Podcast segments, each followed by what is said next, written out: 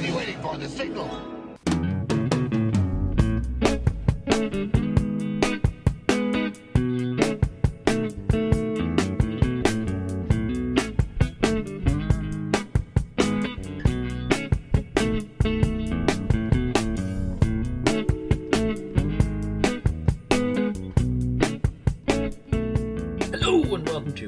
Not, the movie podcast from the nerds who haunt themselves. I'm Stuart Moraine, and each episode I'm joined by a guest to talk about a movie they love and see where the conversation takes us from there. For this, our 50th episode, and to kick off our Christmas season, I'm joined again by ArtNineTwo artist and Omen's That host Damian Edwardson as we celebrate Christmas in Gotham and discuss the 1992 Batman sequel, Batman Returns. Whether you're a regular listener or joining us for the first time, welcome to the show.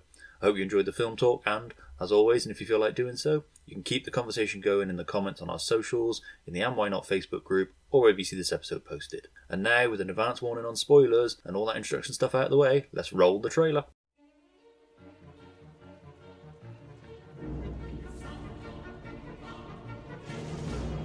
I've been down here too long. It's time for me to ascend. From the sewers of Gotham, a new villain emerges.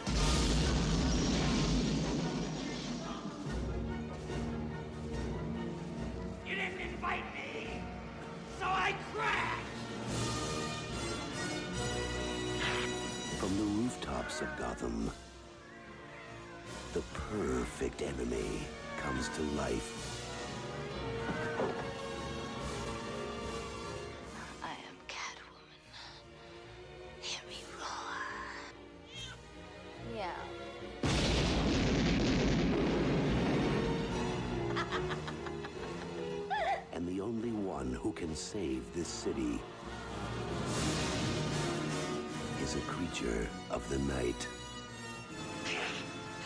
Hey. I thought we had something together. We do.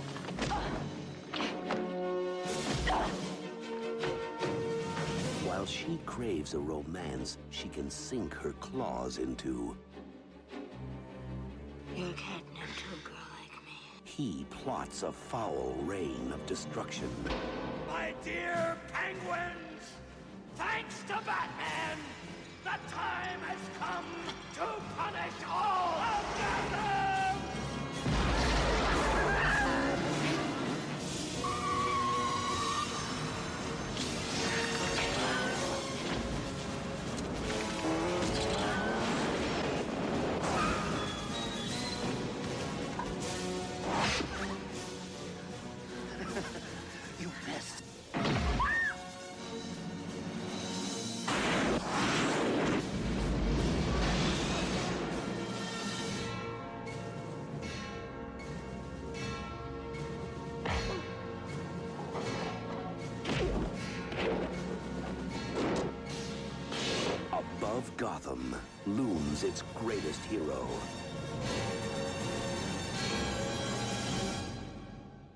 Hello, Damian, how are you? Hello. That's a little joke because we were just talking about pauses for editing. So I thought I would start with I'm going with to a cut my pause. hello now. I'm going to be all slapdash with this one, but Oh, brilliant. I'm uh, fine, thank you. How are you? I'm, I'm good, thank you. I'm ticking on. I've got a little bit of a head cold, but so if I sound a bit like you know, talk radio sexy, it's it's that. So Well, it's doing it for me. well, My bat That's it. signal's up. when isn't your bat signal up? To be fair, Yeah, I'm sat here gazing at my baubles in all the splendor. It is the festive season, that's it. believe it or not. That's it. Well, I mean, you know, we, we are in our Christmas movie season, so and th- this is a Christmas movie that we're talking about today. But It, it's typically an anti-Christmas movie, isn't it? To be argued. Yeah, it's But it- weird. We'll, we'll get into it a bit more as to why I'm Hmm. so fond of it at Christmas when we uh, talk about it in a bit. But but yeah, so I mean, we're talking about Batman Returns, but before we do it, obviously we're recording this just over a week after they announced that Kevin Conroy had died, who Hmm. obviously was the voice of Batman. Um, so yeah, just sort of wanted to acknowledge that really. Um, I remember Saturday mornings watching Batman the animated series, Oh, even now. And the excitement at seeing Batman Mask of the Phantasm. Yeah. um, which Yep. hopefully we'll do an episode on next year because it'll be 30 years. Yeah, yeah, arguably one of the greatest Bat films Yeah. ever made as well. Yeah, Um, definitely. I, I Absolutely. Yeah, a shame, a shame. I mean, he, he he was such a talented guy anyway, but that Batman role, he he ruined it for anybody else, didn't he? To be honest, he did, and I think because he was know. Batman for so long in so many different things, Yeah, um, whether it's the cartoons, he got to play him in live, got to play Bruce Wayne in live action in the Arrowverse Mm. crossover thing. Oh, obviously into the Arkham games, which introduced him to a whole new generation. But it's just one of those things you kind of thought because he'd been Batman for so long that he'd be around long after we were gone as well. yeah. Well, he will Well, technically. he- yeah, yeah, he will. But, um, yeah, it just and I, I never normally you read things and you think I wish I'd not read that, but but didn't read a thing about Kevin Conroy that made me think negatively. You know, No. everything was just what a pro, what a decent guy, you know, and um it's a real shame. And again, it's just one of those things that, you know, we should just be thankful that we had him um for as long as we did and that he did the body work he did. And and as I say, you know, the, the animated series and Phantasm films just absolutely, you know, stunning stuff. Absolutely stunning stuff. Yeah, it's like I say, it was just a huge part of my childhood. And like I say, I Mm. think he is the voice of Batman. I think live action or animated, I think he is the best Batman. Um, he's Mm. definitely the voice I hear when I read the Batman comics. Yeah. Um, it's just, yeah, it's just like I say, I just such a shame, but we're sort of at that age, and he was only sixty six as well, which I is no age at all. Um, No, it isn't. It's, it's quite. It's just so unfair, isn't it? You know, but you know that's that's the cycle of life and it death, is. and you know Um, we You know, it comes to us all. You just kind of hope that it doesn't come too soon. But it was a shame. Um, but yeah, like I say, he was a he was definitely definitely the perfect person for that role. And you can't even imagine anybody else doing it because even with the the latter films when we've had a, a you know a myriad of um kind of bat voices that the actors have put on and they're all terrible to be Yeah. honest with you you know i mean michael keaton's is is the the next greatest simply because he just like basically just just drops his voice a bit deeper but that's Yeah. it you know um but yeah it's just it's yeah, just they, such a they shame either didn't bother or they took it too far the other way, didn't they? The other Batman, but Yeah, well, you can't understand a word they're saying. So, you're right. But yeah, but but yeah, no, like I say, I just wanted to touch on this, and like I Mm. say, hopefully next year we will do a episode on Batman: Mask of the Phantasm, because we're on a roll with these Batman ones now as well. we So, like I say, are. thirty years old. So yeah, so but for this time, uh, we're talking Batman Returns. So a little bit of info on the film, uh, written by Daniel Waters and Sam Hamm. Um, based on characters created by Bob Kane and Bill Finger, although Bill Finger isn't credited in the opening credits because it was before they decided to start crediting him. Mm. Uh, directed by Tim Burton and starring Michael Keaton, Danny DeVito, Michelle Pfeiffer, and Christopher Walken, with Michael Gough, Pat Hingle, and Michael Murphy uh, in supporting roles. Uh, released in the cinemas on the 19th of June 1992 in the US and the 10th of July 92 over here. Uh, grossed $266,915,287 worldwide on an estimated budget of 80, thou- 80 million. Sorry, 80,000. Fucking hell, can you imagine? Bargain. 80 million. Um, Roger Ebert gave the film two stars out of four, saying Batman Returns is a most intriguing movie, great to look at and fun to talk about. Uh, there is no doubt that Burton is a gifted director, but is he? But is he the right director for Batman? Batman Returns is, an, is odd and sad, but not exhilarating. I give the movie a negative review, and yet I don't think it's a bad movie. It's more of a misguided one, made with great creativity, but denying us what we more or less deserve from a Batman story. And then Barry Norman did a preview of the film rather than a full review in an episode of Film 92, in which he said, and is confidently expected to be the big box office hit of the summer. But I wonder, it has some great effects and stunts and the same darkly impressive look as the original. But if you wanted to be picky, you could say it lacks wit, humour, and anything remotely resembling a coherent storyline. Now, these things may not be important, but I don't know. I think they're rather nice to have. Still, judge for yourselves when it comes to Britain in July. and then in the Film 92 Films of the Year episode, he sort of touched on Batman Returns by saying Batman returned, and I can't really think why he bothered. So I, I get the feeling that he like was impressed by it but didn't enjoy it. Yeah, and I think if you think about it as well, it was a difficult. It was that difficult second Batman outing, really, because the first one was such, as we talked about previously, it was such a phenomenon. yeah. You know, it was such a. I think used the phrase recently about lightning in a bottle, and that was Batman, wasn't it? You know, we'd come from basically Batman and superheroes being a bit of a joke for a number of years, um, and then Burton, you know, hit everyone straight between the eyes with Batman and completely changed the um the perception of it on film, and it was always going to be difficult Yeah. to to follow it up. To be fair, strangely, as much as I I love Batman, and I still say Batman is is my favorite um Bat film. Yeah. Um, I actually think Batman Returns is probably a better film. Yeah. so technically, visually, character wise, I think you know it, all of those elements. I think are just just more formed, and that's probably because Burton had more creative control over it, didn't he? Yeah, think, because I know, think he- I think Batman is a Batman film directed by Tim Burton, and I think Batman Returns is a Tim Burton film that happens to have Batman in it. yeah, Um, Yeah.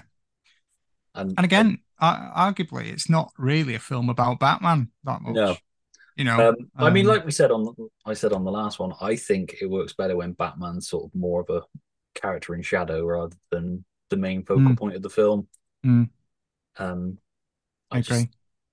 yeah, I think he's, Batman's meant to be mysterious. I think if you see too much of him, it kind of takes that away from it. It's the Um, opposite of Superman, isn't it? You yeah. know, you in a Superman film, you want Superman in the film, Yeah, like you, you know, because that's the, that's the point. Um, Batman, you're very you're very correct in saying actually he's better being the peripheral kind of hero whilst all this mad shit's going on and using his detective skills, which again they, they do employ in this film, which I like.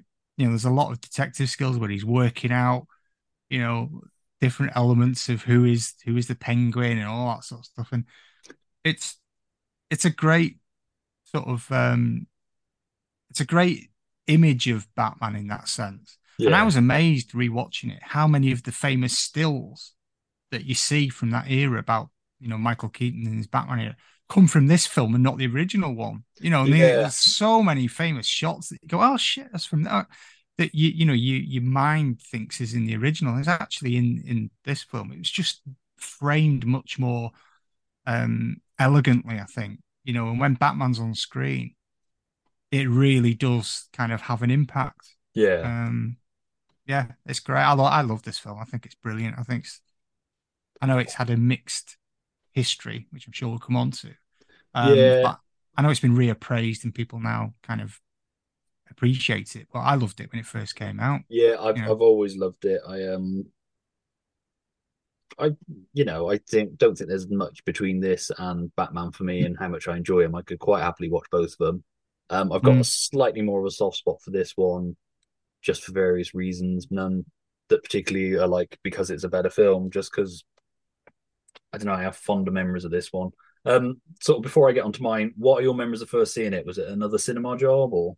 It was a cinema job, yeah, um, purely because um, I was such a huge, and still am such a huge Bat fan that you know I would pay my uh, what was it back then? I think it was about two quid, one fifty, two quid or something for the cinema. Yeah, You yeah, know, probably, so- yeah. Bargain in like North Wales, you know, um, in the flea pit where um, you know, you didn't take any food in because something else had eaten it before you did. but yeah, I, I went to cinema to see it, loved it, absolutely loved it. Um, bought the video, it came out, ruined that. Um, yeah, and that that was it. wasn't a part of obviously Cinema Club. We'd moved on since then. That kind of petered out towards the back end of the eighties, early nineties.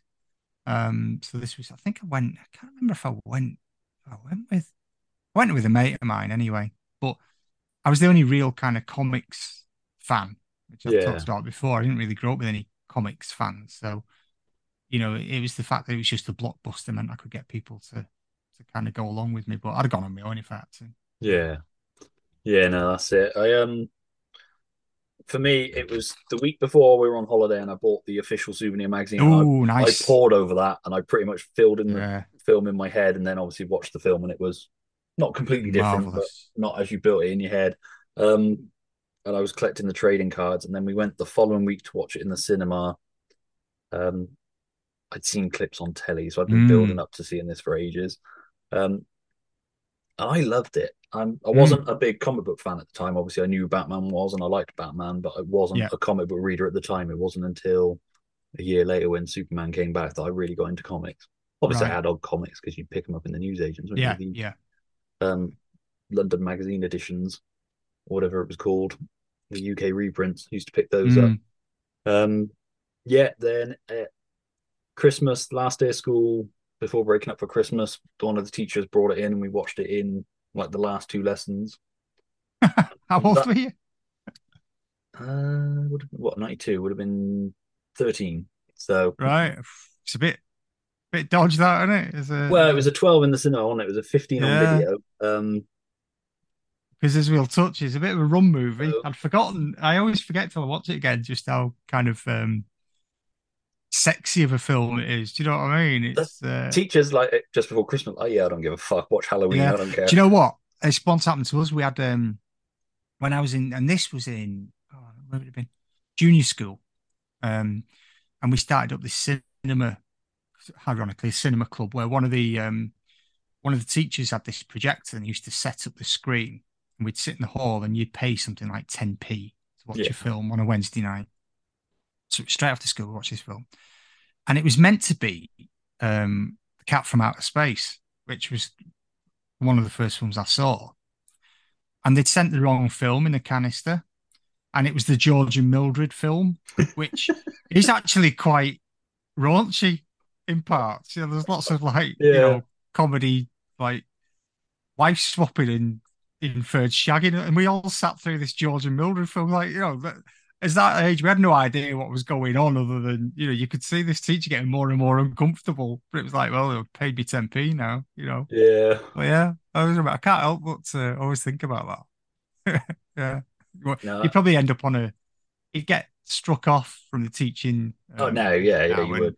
You'd be in jail for yeah. twenty years for corrupting minors, but it was good. It was good. Enjoyed it. I always liked a bit of George and Mildred. Yeah, well, I think I've seen that film once. I thought you were going to say like they sent you killer clowns from outer space or something like that. No, They had the outer space bit. They Debbie does Dallas. we grew up fast. I remember our drama teacher bringing something and she taped off telly, but she hadn't watched it before, and it was just cocks everywhere. she was like, "I'm gonna have to turn this off." We're like, "Yeah, it's a bit pretty shit to be honest, anyway." But but yeah, no, um, that's why I really I know there's Christmassy stuff in the film anyway, but that's why I really associate this film with Christmas. It was just such a nice way to end that Yeah. term on that. And then I went to go to buy it on video, but they wouldn't sell it me in our price because it was Oh. 15 on the video. So I went down the video shop and just bought an ex rental copy because video shops did not give a fuck. Well, there's an ex-hour price employee. They were upholding the law. You know, Yeah. we were. Oh yeah, no, yeah, fu- fully on that. But I was like, it was a 12 at the cinema though. It was a 15 on video, so fuck It was off. you little weird that that whole like rating thing was just Well, yeah, because I don't think it was? Spider Man until Spider Man when they started releasing them as 12s on. They'd never reappraised it on video, I guess, because they'd have to resubmit it to the BBFC again. probably yeah. And now Yeah. now it'd probably get like an 18 or 'Cause something, wouldn't it? There's not really anything in this or oh. first Batman that make warrants it being a 15. I see it being a 12, but There's a bit more. There's a bit more violence, isn't there? I think there's a bit more explicit violence. There's a lot of um, possibly more in this, like you know, cats And- chewing on Michelle Yeah. Pfeiffer and and it's the inferred sexualism. I think that oh, the penguins are right fucking horny. oh, he's a fucker in this, dirty isn't he? bastard, isn't he? Yeah, he's a proper. Uh, Is is just the pussy I've been looking for, or his whole it, it's just again only when I watch it do I realize just a what a perv he is. Like he is a real dirty little bastard. do you know what I mean? He's like that weird uncle that appears at weddings and shit. That you you know your mum always says like just don't go near him, don't go near him, don't make eye contact. Um, he's a dirty bastard, and Michelle Pfeiffer like you know quite saucy herself. Do you know what I mean? And it's it's I mean it all leads into that whole duality thing that that the whole film is kind of one of the main threads of the film. But when you watch it, the, some of the dialogue between um, Catwoman and Penguin, and you know, Catwoman and Batman and the Penguin and anybody, basically. You know, it's like what's the what's the line when that there's a woman bending over in the office, and I think he says something like, you know, that's Oh, a I'd like void to- I'd like, I'd like to, to fill fill in. Oh my god! Yeah. And you're like, Yeah, because Matt know- Shreck says to about him stepping in and filling the void. He's like, "I'd like to fill a void." yeah, and he's You just got that, it's and you like, got when oh, he puts the badge on the girl. Is like, you know, oh yeah, the yeah, coolest he's role model. it. the young precedent. person could have. And he's like, "You're the hottest young person a role Oh model could have." But And then he's like- straight upstairs, sees Catwoman. He's like, "Yep, gonna try Yep. it on this one now." Oh, he's he's just I don't know. He's he's kind of um yeah. He, he, would have been, been living in the sewers for years, though. To be fair, I mean, To be fair, he's probably and- not had a lot of time to practice his game. No, no. He's he's he's yeah. I'll I'll give you that one.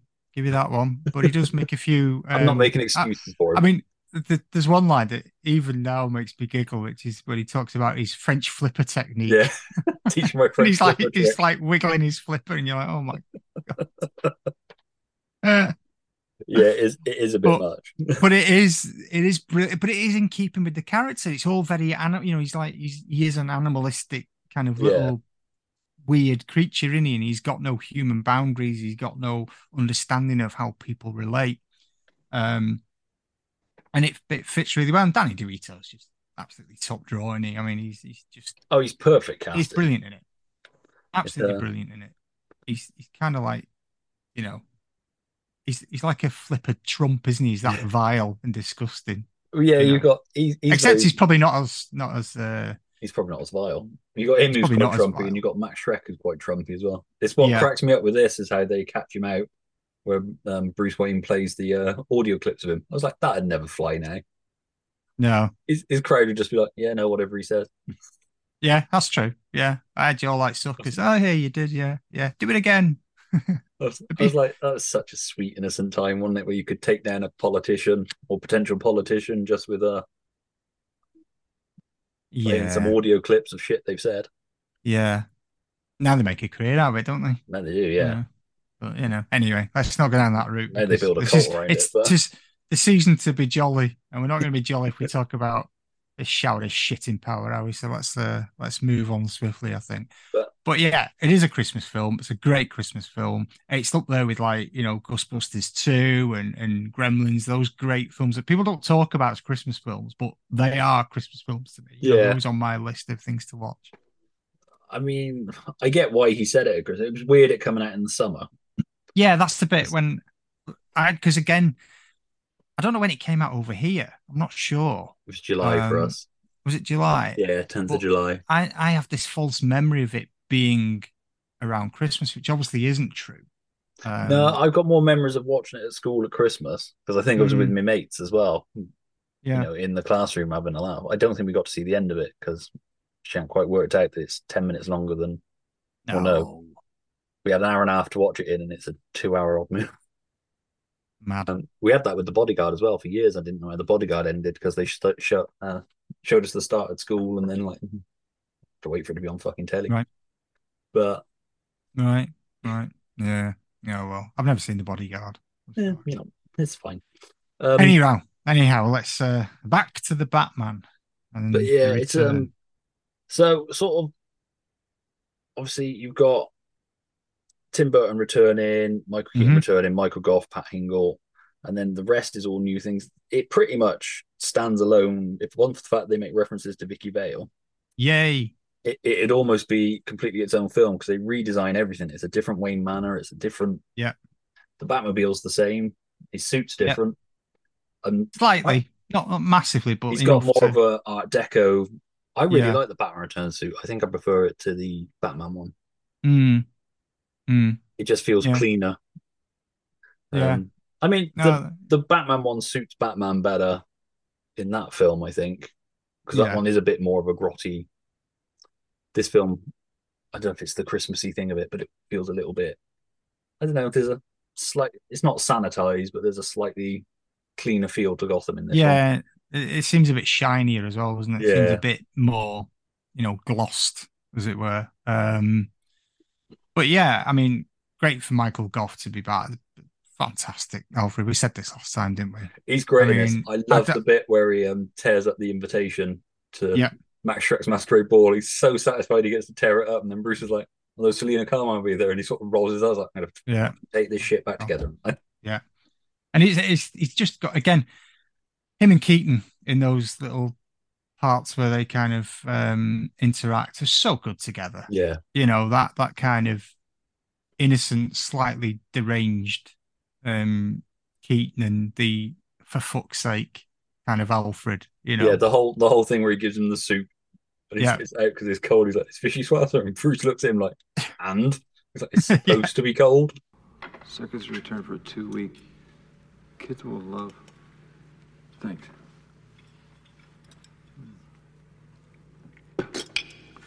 Cold. It's fishy sir. It's supposed to be cold. Circus is back with a freak show. May not be suitable for kids, featuring a poodle lady, the world's fattest man, and an aquatic bird boy. Why are you now determined to prove that this penguin is not what he seems? Must you be the only lonely man beast in town? The circus vaulted its tents yesterday, perhaps forever, after numerous reports of missing children in several towns. Police have closed down the Red Triangle's fairgrounds. However, at least one freak show performer vanished before he could be questioned. I suppose you feel better now, sir. No. Actually, I feel worse. it's just great. It's just great. And uh, Alfred obviously has a big part to play because he's he's a bit of a uh, technical whiz. It's Yeah. old Alf, Alfie. But um, yeah, great to see him back. Pat Hingle, great. He's not as, in it as much as uh, obviously Batman, but he's still still great to be there. Um, I always think it's a real shame that that the original idea, where it was going to be more of a direct sequel, with um, you know Harvey Dent, Billy Dee coming back and stuff, but obviously you know it got re rewritten and uh, played around with. But superb cast. I mean, Yeah, you know, Penguin and Catwoman. Um, great. I one hundred percent fell in love with Michelle Pfeiffer because of this film. It, who wouldn't? I mean, I was, I would have been. What year was it? Ninety two. Yeah, Um, I was around nineteen. see, I was time. thirteen, so I was that perfect age to fall in love with Michelle. Well, believe me, at nineteen, you're in the perfect age to fall in love. I think Michelle any age Pfeiffer is the well. perfect age. Because I mean, she pretty much does two characters in this. Because you've got the Yeah. mousy Michelle Pfeiffer at the beginning, who's a little bit ballsy but afraid to show it, kind of thing, and then and does weirdly stupid things like tell her boss that she's gone into the uh, protected files, and Yeah. she's found incriminating shit in them. Yeah, yeah, but won't tell anyone. Obviously. No, that But, uh, that scene is so good. Christopher Walken's so good in that scene, oh, well, he's just good in everything, though, isn't he? I mean, he's, but he's so as- menacing. And then when he does the huh, huh? yeah, And you're like, no, you fucking. And then the way he shoves her through the window is just the look on his face. And then Yeah. when he looks at her body down there, he's just like, eh. I'm not So- sure from a murder point of view, it's smart to kill your secretary by shoving her out of the window to your building. It's Gotham, though, isn't it? And he's rich. And Like, yeah, again, I'm, I'm you know guessing it was that like un- she jumped. that underlying current of the rich can do whatever they like, you know, which is another part of the um the whole theme is around power yeah, that's, and that's the whole thing at the end, isn't it? Of like, you Yeah. know, when he says You he's know- taking him to jail, she's like, don't be naive. The law doesn't So- apply to people like him. I know you'll have probably said this, but we're, we're going to spoil the shit out of this film. So if Yeah. you haven't seen it, then you know, you, fuck are you listening to this for? um, go and watch it. You know, but it, everybody in that film, again, much like in Batman, is there's nobody that you, that, that's on screen. You're thinking, oh Christ, you know. I mean, you know, Keaton's Keaton, brilliant brooding, same as before, a little bit not not brooding in the sense like modern Batman where everything is like. "Ooh." There's a nice know, it- vacantness to his Bruce Wayne this time Yeah. as well. Like I say, it's the whole vichyssoise thing, and I love the bit with him and Michelle Pfeiffer with the um. He's like, you don't seem like the type who'd work for Max Shreck, and she's Yeah. like, oh, it's a long story. It's like I could free up some time. I'm listed. I'm tempted. I'm working. I'm leaving. Yeah, yeah. There's a bit of bewilderment about him. He's he's got that child. I think we spoke about this. There's that childlike element to him where he's you know, he's he's kind of still a bit bemused by stuff. Yeah. And There's there's a nice awkwardness to his chatting her up as well, isn't there? It's yeah, yeah. not and again, we, smooth like we- it would be in other films. about that. You know, because like in Batman, he's the same, isn't he? Where he's Yeah. not very good with women. You know, he's not. He's, he's a bit clumsy and a bit. You know, he doesn't quite know how to how to behave. Which, considering you know he's the playboy millionaire kind of guy, is is completely like at odds with who he is, and he carries that through. And Bat- I mean, Keaton's just, you know, Conroy might have been the voice of Batman and stuff, but Keaton was definitely the best person I think to carry Batman in a cinematic role because he Yeah. just plays it right. Like we said last time, he gets that balance between being a little bit unbalanced and dangerous. That detective where he's he's very methodical and he's thinking and he's pondering and there's lots of times he's sat there and you can just you almost hear him trying to just calculate and it's and then it'll be Alfred will be talking to him and be like, hmm, what? Because he's he's you know his his brain's going. And and of course he's got that kind of weird super rich kind of strange trait that they have where they can't relate to normal people. You know, that's the thing that I know some do saying about the royals is that you know they can't relate to normal people because they're not fucking normal people. No. Do you know what I mean? They're, they're weird. They're just alien weird. Dare I say, you know, people have never had to do anything and have just had everything handed to them. And in an element, he's kind of got that in a sense where he's been protected and and so he's got that little bit of distance and disengagement from normality. But he plays Yeah, he so also well. had his normalness stolen from him, didn't he? Even as a Mm. rich kid, he's not normal by, you know, within the rich Yeah. circle either. Yeah. Like at the party, he's very, you know, even when he's in this business meeting with Max Shreck. I mean, you could argue that's not like how Bruce Wayne's supposed to be. Bruce Wayne's supposed to be vacant and a bit stupid, but is all ticking over. That's the projection of him. Yeah. Um, but even with Max Shreck, he's very confrontational, um, Mm. accidentally or on purpose at times. Um, yeah, I just I love like you know, Keaton's got that great face, but you can just see him ticking over. Like when he's watching Yeah. Penguin on the telly for the first time, Yeah, just aggressively eating that carrot stick, and he's just like, something's off with this guy. yeah, And, Yeah. and then when uh, Penguin calls him out to uh, you know, I just hope Batman's there to keep the peace. He's just like subtle. yeah. No, it's it's brilliant, brilliant.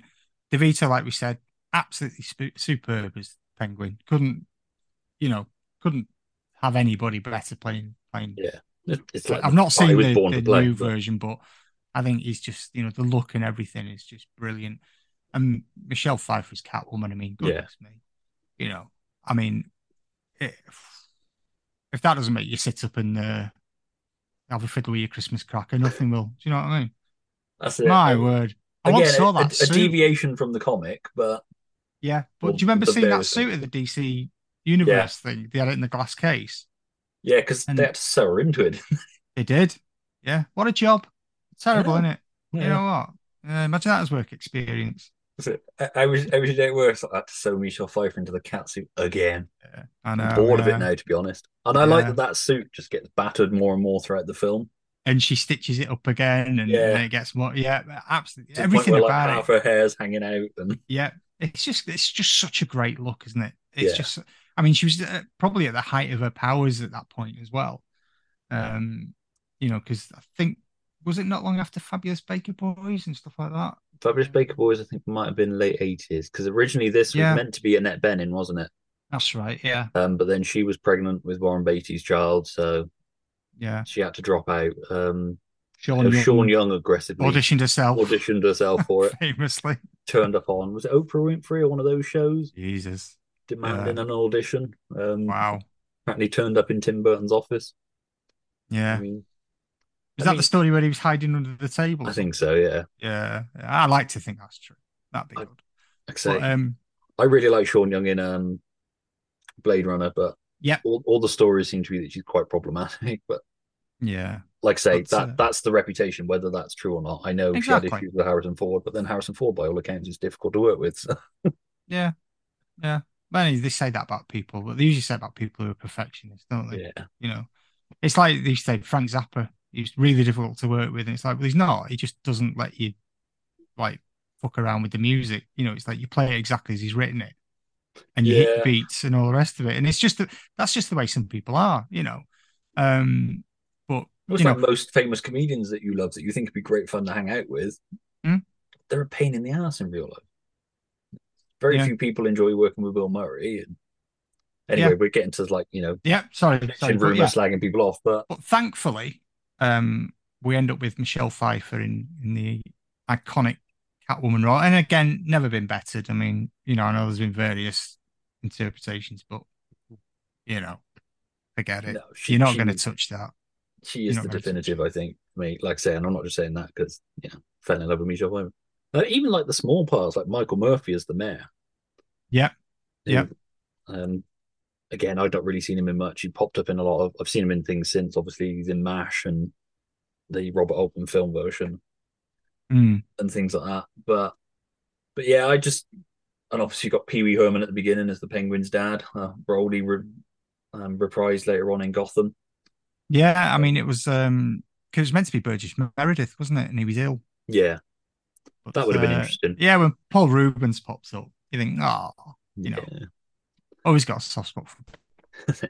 Even if he does chuck his child off a bridge, but you know, his his child was a cat murderer. Well, so- Well, so let's talk about the film then, because the, the, it is. I mean, one of the things that the reason um, a lot of people didn't respond to um, Batman Returns as well was because they felt it was too dark, too violent, too sexy, um, and was Yeah. upsetting kids. yeah, because there's that famous clip of a kid on a talk show when they're asking him about it, and he's basically saying all the things that, like your parents told you to say this shit, didn't they? It, it really comes across that way. Mm, Um, but I, I don't know. Like I say, I was 13 and I fucking loved it. Nothing about Yeah. it made me think like, well, this is inappropriate. As you watch it as an adult, it's like there's there's a lot of things that could be taken as a double entendre. Mm. Um, you know, but it, Ma- it does Max Shreck, open. that's not a power surplus. That's a mild, or that's not growth. That's a mild swelling. yeah. Uh, Catwoman, um, Selina Kyle's semi-hard, I'd say, all that sort of thing. You're just kind of, Yeah. oh, this film's kind of sexy. Oh yeah, it's a bit carry on Batman. Um, but it does start with a bit of a bang, as we say. You know, you've got the um, the kind of the origin, as it were, of the Penguin, where essentially his mum and dad, because he's deformed, lock him up in a little cage box, and then eventually throw him over a bridge into the Gotham City River. Again, he did eat the family cat, so Well, you know, um, to have a hobby, haven't you? makes it weird that he's so into Catwoman later on. Um, Maybe you had a taste for it. But yeah, and then um, obviously, I love the opening credits to this. Yeah, I love how they sort of mirror the original ones, but instead of moving around the bat symbol, you're just going through the sewers. yeah, I love the Batman Returns variation of the Danny Elfman theme yeah. with the orchestral bit. Um, Yeah. I love the score to this film. Um, there's some great music in it. When Selina transforms, I love that piece of music as well.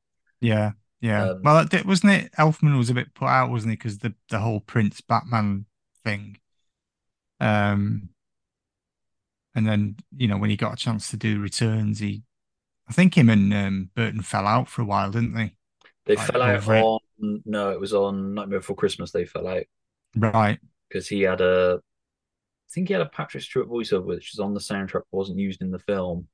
Um, that's why they didn't work together for a little while. Got Um, I think it's great. I love the Siouxsie and the Banshee song that goes with this as well. Yeah. Yeah. Um, obviously, it didn't have like you know a Prince style soundtrack this time. There was no huge artist concept album. Mm. Um, I guess in when they asked Siouxsie and the Banshees to do one song, they didn't come back with an album like Prince did. but True. True. Prince, is, Prince was always an overachiever. Well, he was always going to do it, wasn't he? You That's know, it.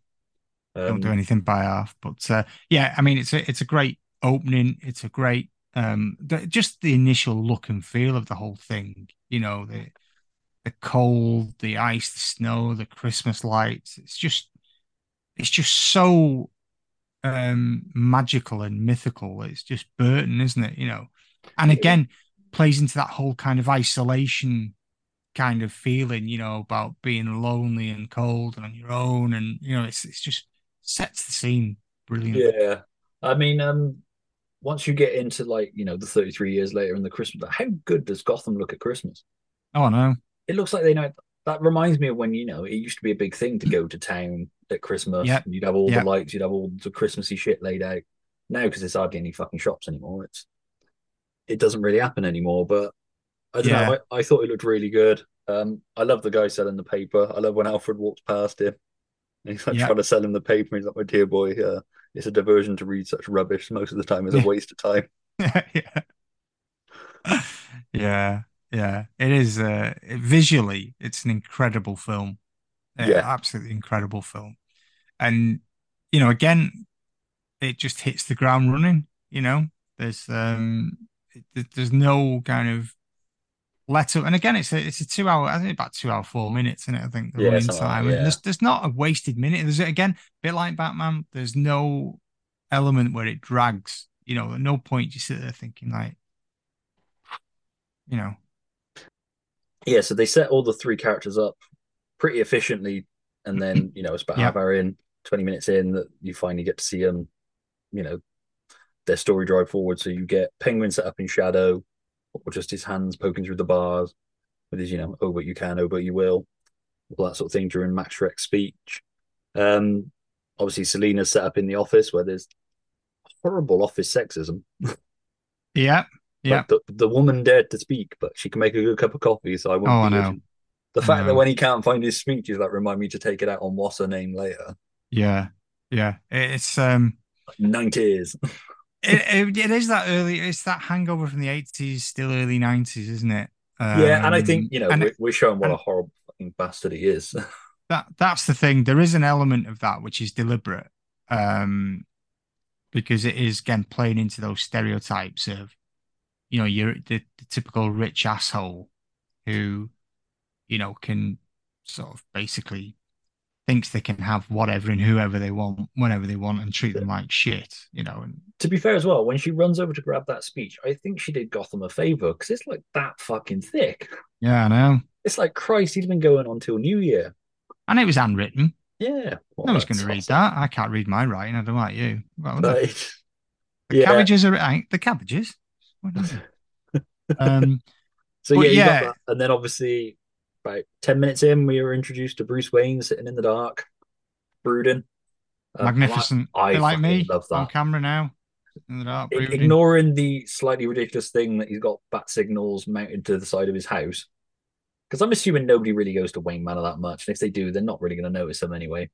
But No. you know, you could pick holes in it if you want. The only thing with that that I don't like is there's a weird bit where he steps forward. And it's like really clunky. It's like they either edited two things together or sped it up. And Yeah. it, just looks really weird. He should have just stood there, but it's a minor, minor quibble in an awesomely cool moment. Mm. Um, and it does give us great um that great shot of him stepping forward that was Yeah, used with quite a lot. bat signal behind him. Yeah, it is it is a brilliant um is a brilliant piece of It's not. Just the idea of Bruce Wayne just sitting at home, being kind of like you know, because um, I watched an interesting video. I can't remember who it was now. I want to say it was Linkara. Right. He's talking about, um, you know, Batman. Bruce Wayne fulfilled his mission in Batman. He killed the person who killed his parents.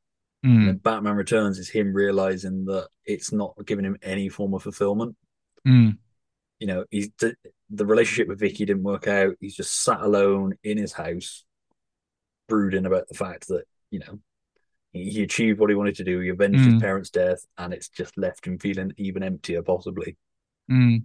Um, and I think that really works. I think you get, really get that from Michael Keaton. I mean, he's a bit Yeah. looser, you know. Um, partly I could read that as like, you know, I did it, it didn't work. What's the point of even giving a fuck anymore? I'm just going to carry on. Yeah, and there's that element as well that you kind of there's a sense that he's happy in his loneliness. yeah, You know, he's he's he's quite he's quite okay with it. It, it, it like you said when he's talking a bit about um, about you know him and Vicki Vale not working out. Um, and it's not like a it's like he's really cut up about it. He's just like tried that and it didn't work. You know, Well, yeah, it's almost like Um, he's drawn to Selina because, like he says, she's got a kind of a dark side. Yeah. And I think that's what draws him to her is that he knows there's something more to her than just. Whereas Vicki, you know, she's a socialite photographer. Yeah, and it, and it's again that um that whole kind of duality thing that goes on. You know, they've all got it where you know, so you've got Batman, Bruce Wayne, you've got you know selina Kyle and Catwoman, you've got the Penguin as the animal playing. You know, the hero. He wants to be seen as a hero to the people. Yeah, he's, he's an animal playing a man, isn't he? Yeah. And then you've got Shreck being the, you know, basically the political role, which is kind of like, I'm going to be, you know, benevolent and kind. When actually, you know, the grand plan is to build a power plant so we can siphon off electricity from Yeah. Gotham and then sell it back at an extortionate rate. You know, and it's, it's all about the two sides of personality, isn't it, throughout Yeah. the whole film, really? And that's kind of why, you know, it, there's there's almost pairings throughout the film. You know, you got Batwoman, Batman, Catwoman, you've got you know Penguin and and Shreck, and it it does work in that sense. Um, but I just think because it's the only probably complaint that you could have is that there is a lot that goes on. They do kind of chop and change a little bit of the the plot in so Yeah. much as you know it starts off with um you know Penguin looking for his parents, which you know already Batman's pretty sure he knows who his parents are. Yeah, he's just using as excuse to get into the Hall of Records, isn't he? Yeah. To get the names. Yeah, I do like where he's like, eh, eh, eh, ooh. Yeah. So the, the original element is about you know his grand plan to take the firstborn sons of Gotham and and basically throw them into the river and kill them, like you know, and it's is very dark to start with. Yeah. Um, and then it flips into the whole you know the kind of 60s Batman series series homage around where Penguin runs for mayor and Yeah.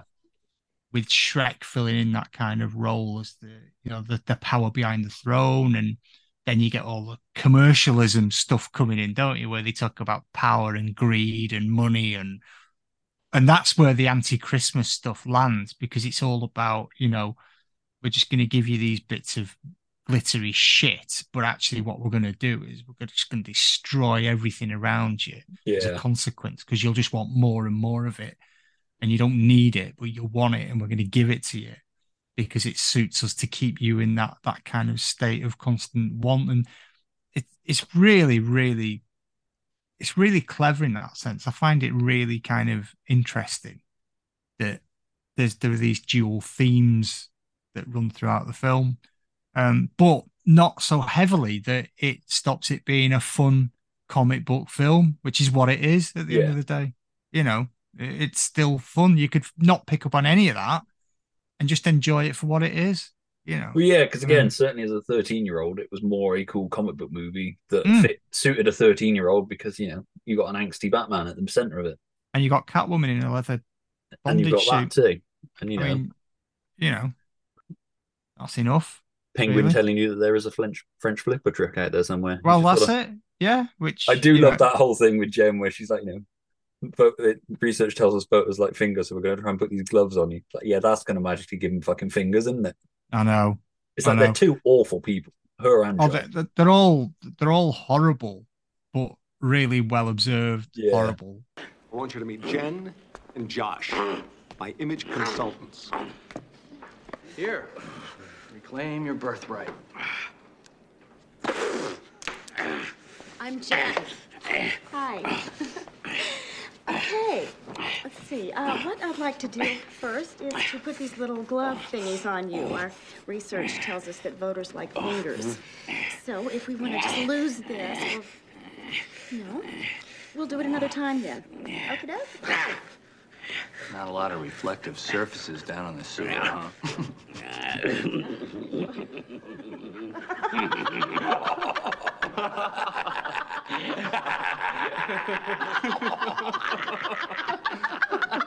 Still, could be worse. My nose could be gushing blood. Your nose could be. What do you ah, think of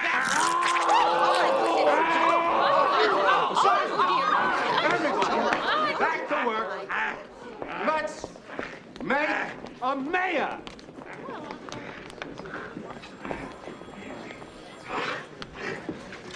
You're right. We missed the regularly scheduled election, but elected officials can be recalled, impeached, given the boot. Think of Nixon. Then think of you. Oswald Cobblepot, filling the void. I'd like to fill her void. I need signatures to overturn the ballot. I can supply those, Oswald. Teach her my French flipper trick. Oswald, We need one more thing. A platform. Stop global warming. Start global cooling. Make the world a giant ice box. I like it. But the mere recall, we have to have a catalyst, a trigger. How you doing? Great, Mayor Cobblepot. Your table is ready, Mayor Cobblepot. I need you, Oswald. I need you now. I mean, Shreck is almost the Batman equivalent of Lex Luthor, isn't it? It's just a bit more Yeah. slimy because Yeah. you know he's got the public thing that people love him. He, he appears to do a lot for the city he lives in, that sort of thing. Um, you got his fucking awful fucking son. Yeah, Uh, who went on to play Leatherface in the remake. I was going to say he was Leatherface in the remake, and he was in an episode of Lois and Clark as um That- season three, that- episode ten, virtually destroyed. He played X. That dude's six foot five, isn't he? I know. It's Nearly as tall as me. Mean, yeah. oh no, bodybuilder. He's got the numbers the wrong way around. Um, yeah, he's, he's, but he's yeah. big fella, and he's almost perfect casting. He's got that he is. role, Christopher Walken Yeah. kind of. You could kind of imagine, like you know, Christopher Walken's genes mixed with somebody else would create this beefcake fucking. Just Yeah, like you can imagine him at a party, just massively obnoxious. I do kind of think that the penguin should have been like, you know, at the end, where he's like, "Yeah, all right, I'll take you, Max," and then as he's putting Max in the duck, he just turns around and shoots Chip. It, it Oh. seemed weird that Penguin would sort of be like, "Yeah, no, I'll come back for you later." yeah, yeah. But you know, But it's yeah, kind of that, that would have been a bit much. it's you know? it's dark enough. I Yes. think, Stuart. It's already a theme a- about killing Ah, shot children. your kid in the face. and you know where they're, they're bundling those kids into the the sort of um the, the cages on the Yeah. train and stuff and you know it's just it is a very very dark film There's, i mean it starts with like you know It- it is, basically but a- I, I disagree with the Barry Norman thing about it lacking wit and humor. no not at all It's Not like I say the stuff between like the little things where Bruce first meets Selina as Bruce and Mm. like, I mistook me for somebody else, which is because he was Batman at the time. So what he's Yeah. saying is correct, but she corrects him like and just those weird little bits of dialogue between them. Mm. Um like I say, Christopher Walken's wonderfully funny in this in a really dark way.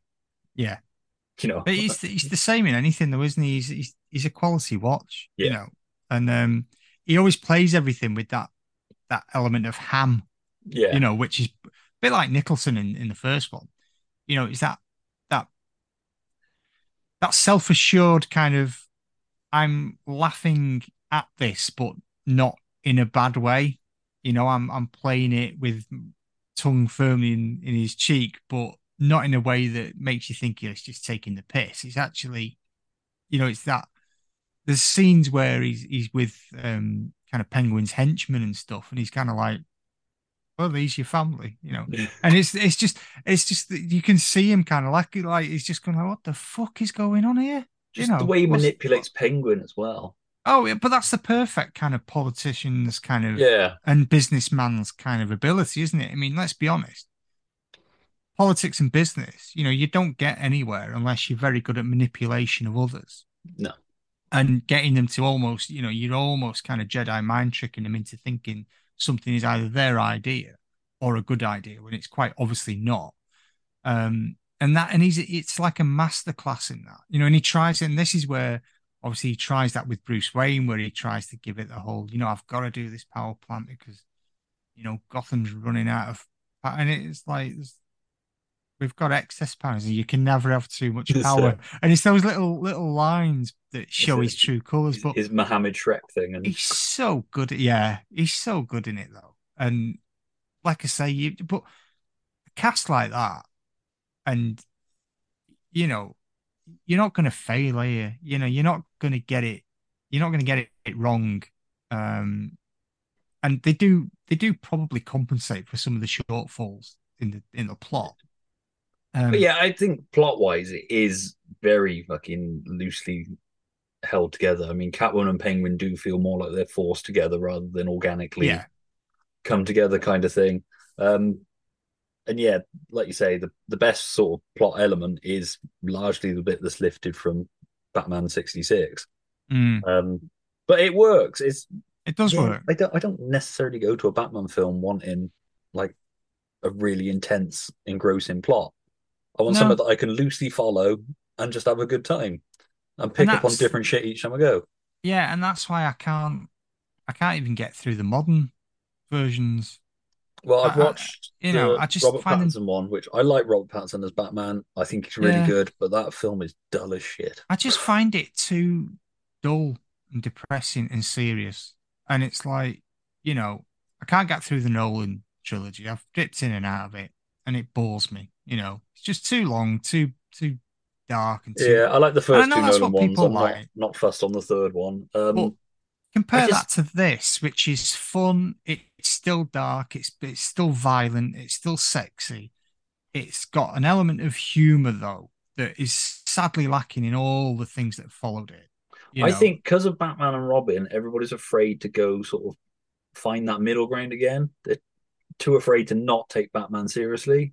Yeah, but and sadly, that was a the first two of this, Batman though, films? You know, yeah, yeah, because You know, obviously there they- was the they- whole McDonald's thing, wasn't it? It's, yeah, uh, and they would then, you know, obviously, you know, Marlon Wayans was going to be playing Robin in this, and they, they figured they had too many characters, so they shelved it. yeah. and I really don't then- know where you could have forced Robin into this.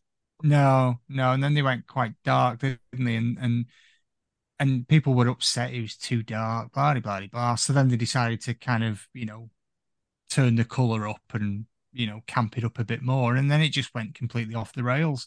Yeah. But you know, so you can kind of say that as good as this film is, it did basically destroy the Batman franchise for a number of years. But and I don't think it's ever sort of- truly recovered. You know, I, th- I don't think we'll ever see anything as fun, as enjoyable as this. As No, which is Batman ironic because it did launch Batman the Animated Series, which is arguably one of the best interpretations of Batman from the comics. Obviously, it's not it- it's not the comics, but it takes that and it does something very comic booky with it. But it kept the tone, didn't it? That was Yeah. the thing. Yeah, even though it. it was a cartoon, it's a very dark, literally dark. When you look at the match, Well, yeah, the fact in. America they put it on in prime time. yeah, It wasn't like chucked on Saturday morning kids got it Yeah. was there as well, but it you know it kept that tone, and it still had some humor in it. You know, the the, the animated show still has elements of humor Yeah. throughout it. Um, but yeah, I think this is such a it's such a great example of how you know you can make a dark and gritty film, but it doesn't have to be as depressing as shit. yeah. and um you know it doesn't have to be eight hours long and you know not everybody has to be borderline like you know depressed or psychotic or both you know you can have el- there are shades of gray in this film that you don't Yeah. get now and No, I mean there is a place for like the Nolan Batman. There is a place for the Robert Pattinson Batman. I mean, there's a place for the um, Ben Affleck one as well. Mm. I just think the problem is is that we've had Dark Batman, Dark Batman, Super Dark Batman. It's just Mm. kind of like, fuck me, I just want fun Batman for a bit. yeah i know i know but we're not going to get it It's like, you know, I'm not saying you have to go full on Batman 66, Batman and Robin. They kind of did that with the Lego movie, Mm. um, the Lego Batman movie, rather. Um, i mean i'd love to see i mean i've got to be honest i mean i'd love to see burton come back with I would. This is my thing with the I mean, Flash. with this Keaton is what it. It's, like, it's Keaton's back, back as Batman, but it's not Tim Burton. So Do you know what fucks me off is like, and it's gone off topic here, but it's like you think all the money they've they've pissed up the wall on the Flash, which probably may or may not see, I don't know. All the money they pissed away on Batwoman, which I believe was again another, you know, instance where we'd see Keaton's Batman. Yeah. And it's like, why don't you just put some of that money and make a fucking proper Batman film with Michael yeah, I don't think we're going to get it because he wants to We're not. streamline back down to one Batman, doesn't he? Yeah. Because I'd love to see a Tim Burton sort of version of the Dark Knight Returns. Yeah, not an adaptation would- of the Dark Knight Returns, but him No. using that as a jumping off point. And do you know what? It would be absolutely astounding. Yeah. It would. I, I just know it. It would look great. It would feel great. It it'd do like Ghostbusters Afterlife, where it capture all of that, you know, that feeling and, and emotion that would come back. Keaton can still do it. I bet. I bet even in those clips that we haven't seen yet, I bet he still fucking like knocks the shit out of all the other. Well, yeah, can you imagine it if it's like Logan, but Batman? Yeah, and So even could- if they killed him at the end, it would be justified, kind of thing. Yeah, and he, he could play it straight, Keaton. He can play it straight. He's a great actor. And you know, I just think it would work, and we're ne- we're never going to get it. I don't think, but it would be so good. And you think, why fuck around with all these shit films that you're not going to release? And just just give us what we want. Do you know what I mean? Um, but anyway, we digress. But this this is a really great example, as I say, of how you know you can have your gritty, violent Batman. Yes, he kills people, which I know upsets a lot of people.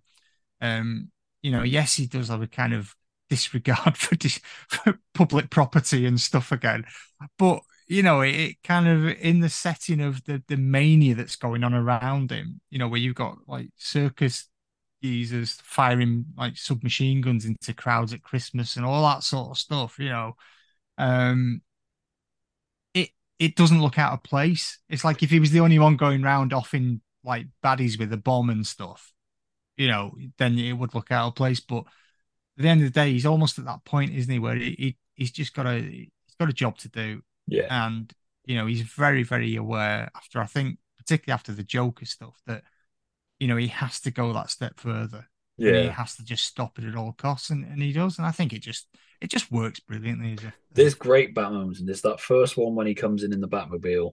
Yeah. Insane. I don't know what the fuck that fire breather's trying to do by blowing fire vaguely at the Batmobile. He's just asking for an afterburner in the face, Well, which he gets. Yes, he does quite rightly. Yep. Yeah. Um, and I love the whole, you know, the clown that's got Selina Carr hostage, the whole you miss thing. You can see the bit of wall that's going to come out because it's a Yeah. slightly different. It's like in cartoons, you could always tell the bit Yeah. that was going to break when Bugs Bunny stepped on it or whatever. Um, and you know, he, he pulls it out and just takes guy and he says nothing to Selina Carr. That's fucking great. It- it's brilliant. It's brilliant. She's just doing you that nervous talking thing that you do when you meet Yeah. somebody that is like super famous. Yeah. Yeah. Um, and you got that, and then you've got when Penguin's doing it, sent the circus out to start a riot kind of thing to Mm. trigger a recount re-election thing. Yeah. Um, and just the way he takes those guys out. I love the sort of little callback to him punching one of Joker's goons in the original one, where he's walking along, he just smacks that clown and chucks Yeah. him. Yeah. And then you got the big clown, and you get the Michael Keaton creepy Batman smile, Mm. where he's strapped the bomb to him and he just knocks him down that manhole. Yeah. And then as he's walking away, it explodes, you know, which, and again, you know, apparently um, some people weren't happy about it. You know, they, they didn't like this idea of him being willing to off people. But, you know, at the end of the day, That was that It's- kind of weird thing in comic movies, then, though, wasn't it? Is you just killed the Mm. villain. They were like a one and done Yeah. job. I mean, it's like Star Wars, isn't it? You know, I mean, Star it's Wars, that great thing Bond in the- films. you know, I- like, you know, it's that great thing about nobody ever thinks about the stormtroopers' family. Know. Do you know what I mean? And they're just doing a job at the end of the day, rightly or wrongly, you know. But it's like it's that great thing where the, you ever see that meme where some kid's dad's a stormtrooper and the mother's going, "No, I don't think your dad's going to be home tonight." It's- you know, it's the there's this thing about the Death Star blowing up or something on It's, the it's- mid screen. it's the whole gag in um, Austin Powers, isn't it? Where they're ringing up the henchmen's families. Yeah, yeah, exactly, exactly. And it's the true, though, best isn't it? stepdad you could have wished for. and it's true and it's like you know it's that it was just almost taken that they were expendable and Yeah. they didn't didn't count and now you look at that and think you know if you think about it and really analyze it shit you know pretty... We kind of got the thing when the police are chasing the Batmobile before it turns into the Bat missile, which is another bit I love. I love when he Oh, flicks that switch and he's like, "That's funny," yeah and he's like really flicking it, and he's seeing the thing coming up. He's like, yeah right now we're worried. And he just Yeah. beats the shit out of the panel. But um, all those cops that are following him, that, that car pileup, somebody got seriously fucking injured in that. oh yeah yeah there was um there was some damage done there wasn't there and like i say you know the fact that penguin's henchmen just machine gun a Yeah. whole christmas crowd you know and to be fair we've all been there haven't we at christmas Well, you know what i mean I'm amazed um, that Paperboy survived to come back in a later scene because he stood right in front of that giant present when it fucking explodes with clowns. Yeah, yeah, that's uh, it is great though. But yeah, there's just so much um to enjoy that I think you know some of the criticism it's had over the years, and again, you know, it's been accused of being uh, misogynistic, it's been accused of being sexist, it's been accused of being Well, it anti-Semitic. kind of is, but look at look You at know? the world in which that sexism tends to happen. All right, the Mm. one that's slightly off is when she pulls the gun out at the when she's dancing with Bruce. She's like, "I'm sure you have a lot of problems with your boss." It's like yeah, all right, all right, all right. I think it's more than just a few problems, but Mm. obviously Bruce doesn't know that, but it just feels a little bit dismissive of Bruce to be kind of like, yeah, yeah, you're just a crazy bitch. then he Mm. realizes she's Catwoman. It's like, yeah, no, it makes sense now. Yeah. Um, but yeah, Yeah. most of the sexism comes from Max Shreck and that Yeah. office environment. Um, Yeah. those Gotham just- Lady perfume adverts. What the fuck Oh, are they? I know. But one, they ring you up, but the other, the first one's like, you know, you know, your boyfriend will fucking love you for it. And then Yeah. the second one is that your boss will invite you for a candlelit staff meeting for tea. I know. Yeah. Yeah. It's like It's- Jesus it's just- fucking Christ. I know. But again, isn't that? Uh, see, I think of it as I don't think. So people who criticize it look at that and go, "That's disgraceful. That's like." yeah, but you look at advertising But- at the time. Exactly. And that's the point. The point is, though, you're not telling me that they weren't fully aware of what they were doing with those things. And it Yeah, was all about taking it to that comic extreme, aren't they? It's- exactly, exactly. And it, it's quite, if you think about it, there's quite a feminist undertone in this because Yeah. the badass character in all of this is Catwoman. yeah. It's like, you know, if you had to pick, if you had to rank who the baddest people in it were as far as just kick ass, it's her. You know, she gets killed several times, literally. You know, but she's absolutely like just the most vicious thing in it. Yeah. And you know, she she even bests Batman several times in the film, you know, and, and it's like it's it's not it's not done in a way that it's quite easy to label it as you know well, being misogynistic or this or that or whatever. It's like again, look at the film and consider that not everything is written because the way something is presented doesn't always mean that that's the point Yeah. often you know the the subject matter is written and it's the same in books the same in comics you know sometimes things are presented in a way to actually make a counterpoint if you're intelligent enough to think about it and put it in the context of what it's doing and when it's written and when it's set or whatever it may be. So you know it, it's that ignorance thing that people have quite commonly these days of just making a snap judgment of that's that's sexist that's racist that's whatever.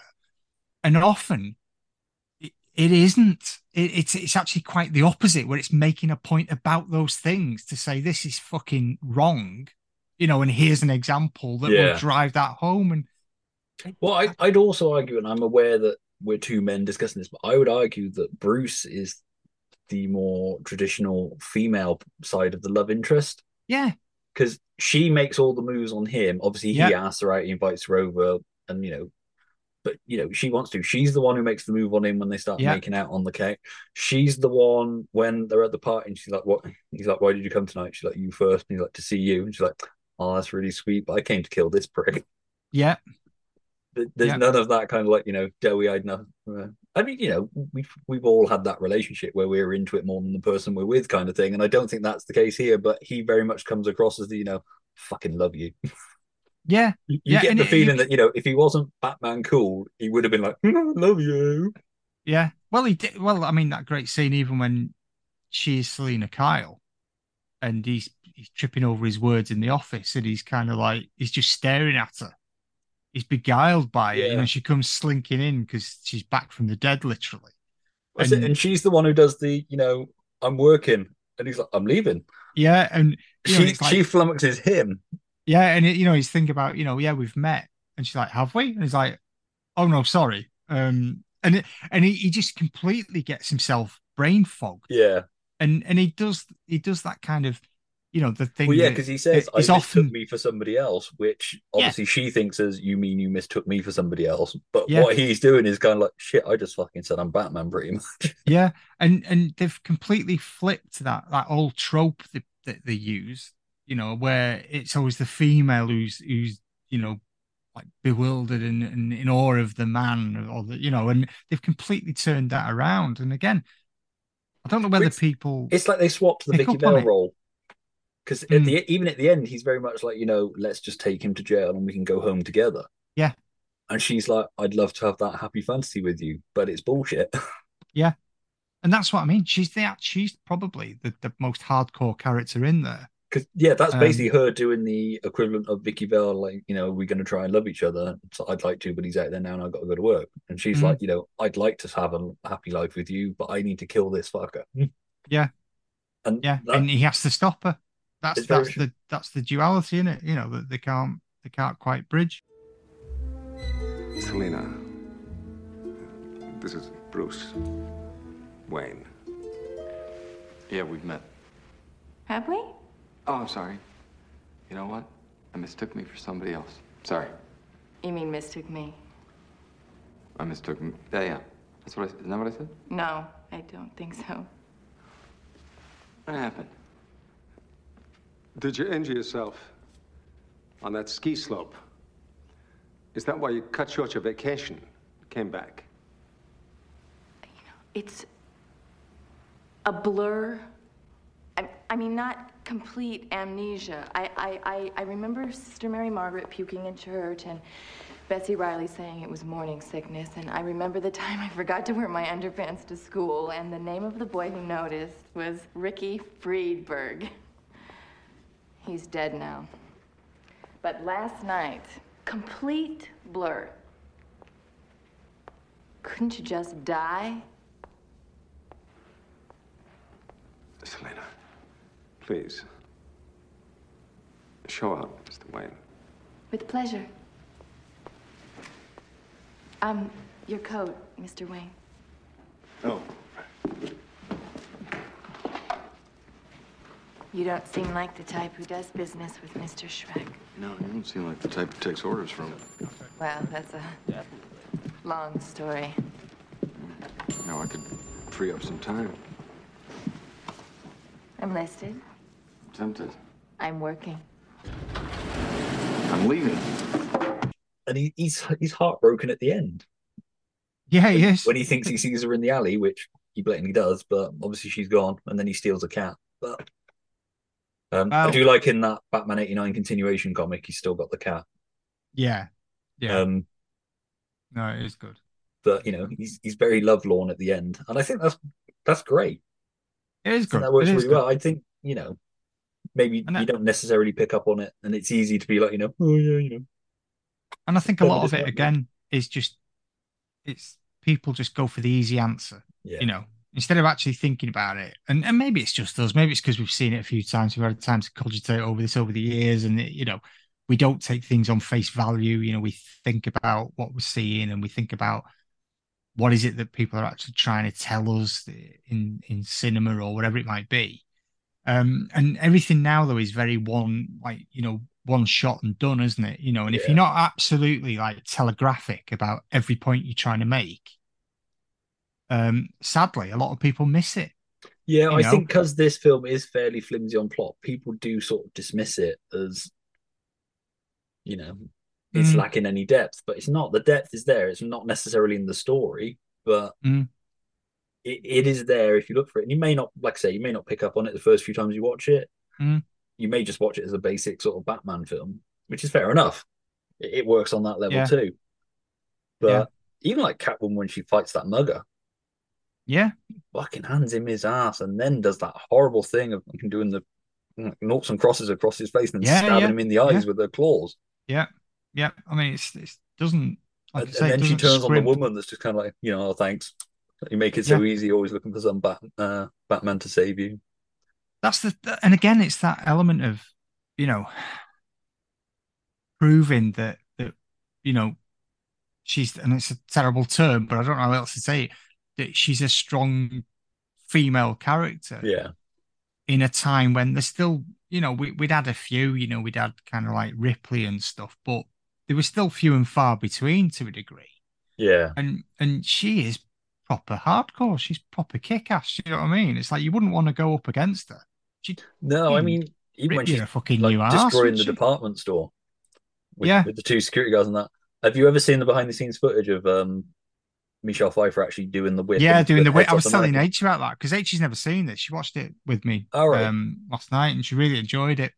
And I said to her before we started, look, you know, you just got to take it as a fun kind of film initially, but there is more to it. You know, if you if you want to pick, but you don't have to pick up on all the things. She really enjoyed it, and I was saying about that that bit where she was doing all the whip stuff and that, and it shows you that great scene where she does the heads off the mannequins and and again, brilliantly done. Yeah. You know, brilliantly done. It's that and Ripley with the basketball and Alien Resurrection are like two of the coolest behind the scenes things Yeah. you'll see, where she actually gets the whole the basket in on the first try. Yeah. Um, I suppose you've got as the counterpoint the Ice Princess, who is thick as shit. True. She she doesn't, but I mean, again, I think that's more a critique on that kind of, you know, bimbo celebrity kind of thing. I don't mean Yeah. to be horrible. I don't mean to be sexist. No, no, no. That's very much how she's played in it. The whole Yep. thing where she's in her thing rehearsing, she's like, I press the lights come on, then I press the button. No, no, no, no. I press the button, then the lights come on. Yeah. The fact she stands on that fucking ledge instead of just stepping forward, Yeah. it's like, what are you waiting for? I'm not sure how that guy sees Batman push the princess. I'm doing quotation marks from floor street level when you see how far she falls. Yeah, yeah. It's probably just because he leans over. They just make, again, it's that jumping to conclusions. But even from that height, You you, just kind of look up and be kind of like, something's up there, but I really can't make it out. It could be a yeah, bird. true. Um, and I love how fast the cops get up there, especially Commissioner Gordon. Because no offense to Pat Hingle, but he does not look like a guy who could run up all them flights of stairs. I think he was probably halfway up them. Um, Well, I, I imagine it was a penguin setup, so he'd already said to be up there. But yeah, but it's it. You know that that he aside, falls off a building, and the cops just kind of like, yeah, no, he's gone. again, you know that that kind of. um I, I think part of that role, that that kind of um the perfume. Is it the girl from the perfume ads? Isn't it? Is that what she's doing? But The which is the Ice Princess. Yeah, She's Is that- just yeah, she's the like Miss Gotham or whatever. That, Yeah, and I think ag- again part of that is to really play up the strength of Catwoman. It's to say Yeah. that you know you've got these two sides of you've got two basically two two sides of what most feminine characters were pitched as yeah, in those kinds of action films, and they were either you know like doughy eyed and a bit thick, or like almost masculinely you know strong and and domineering and and what Catwoman isn't is masculine and domineering. She's just fucking badass. yeah, But you've still got to have that other side of it, which is you know that that trope of having, like you say, you know, quote unquote, the the, term, the, the, the bimbo type model. Um, and again, it just plays into the whole fantasy element. You know, that's the point of it. I mean, you talk, you look at the, the guy in the office who, you know, with the, the scene where Penguin bites his nose, you know, and all that, and they're all stereotypes. They're all very blatant stereotypes of the worst of people. Was it even Um, down to the reporter? That Yeah. Part of me thinks that would have been a nice thing if it was like a Knox cameo. Oh, I, I, I often think that. I was watching last night thinking that I wish he was in it. He Yeah. was so good, but But even he's that obnoxious reporter that you know they have to throw him out of the Hall of Records. He, yeah, when Penguin's been to the grave, he's like, "You never got a chance to square up with them." He's kind of really, yeah, yeah, It- you know, on the face of it, you just he's just found out his parents are dead, and you're kind of like, "Yeah, you never got a chance to fucking have a go at them, did you?" yeah. Um, but he's so good that guy playing that report. I don't know who it is. I meant to look him up, but for just such No. a small part, he's so good. You know, when he does the um, thumbs through the story, you know, the mystery man beast who's been romanticizing Gotham now plans to uh, rule it. Yeah, Um, yeah. but it's I would- like I say, it's it's yeah, it's just again, I we say it a lot, but it's a no small parts kind of. Even the Ice Princess is great for what the role is. The character herself is, you know, played to be demonstrated, but she plays it really well. The Yeah. look on her face when she gets dragged away by Catwoman with Yes. the thing around the um whip round her neck, it's just kind of like, really this shit's going on. There's loads Yeah. of little facial expressions. My favorite is when the two penguins fire the missiles at the bat ski, Oh yeah, and yeah, then Bruce Wayne sort of, Batman flips the thing, and then has that look on his face, kind of like, was that two fucking penguins firing missiles at me? yeah. It's something like a, Just kind of. Like, really. it reminds me of the line from um, Con Air where Nick Cage looks out of the plane window and sees the car flying along next to it. He's like, Yeah, on any other day, that'd seem strange. yeah, yeah. and that's No, very much is- just in Michael Keaton's face. Is like, I get some weird shit going on around me. and it, and again, it's that element, isn't it, of um how great you know Keaton is in that role. That Oh, the intensity even- with which he eats carrot sticks whilst watching television. yeah, and you know, again, he's in the bat mask, so he- he's got like you know, arguably a third of his face is visible, and yet he can still portray, you know, that whole. Did, did that just happen? Kind Yeah. of thing, you know, and it's like when you're dressed up as a six foot bat, so chances are probably did. Yeah, you know. It's, it's Um, all in his eyes. You can see why keep um, why Burton cast him. Yeah. For all the shit that they got at the time, and I know instantly people came around to it, but it th- there's that thing in his eyes. There's a darkness in his eyes, but there's also a weird innocence in his eyes as well. Yeah. And Yeah. like at times a vacancy to it. Like when he's Bruce Wayne, he's just kind of like not really in control of what's going on. Like say with the stuff with Selina, Yeah. he's so And- vacant where he's just kind of like, I really do. Not, this is completely out of my comfort zone here. It's like, And again, another- shit out of clowns, but Yeah, yeah, and again, another thing why we're on the, the look and feel of things is you know the, the, the design of the penguin is, is absolutely brilliant. I mean, Stan Winston, you know, our, our buddy from Monster Squad, this studio was involved, weren't they, with the penguin stuff and all yeah, that. because he won a science award, didn't he, for the makeup on Yeah. this? Um, and again, I know people got up in arms about you know when they heard they were going to strap rockets to penguins, and it's like, yeah, I think they'll be all right. You know, I mean, apparently we're treated like.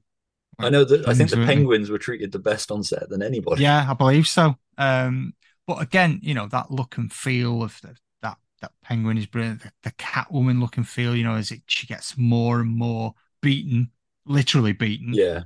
and more and more dishevelled, and you know bits of the costume come off because it's homemade, and it's just so well done.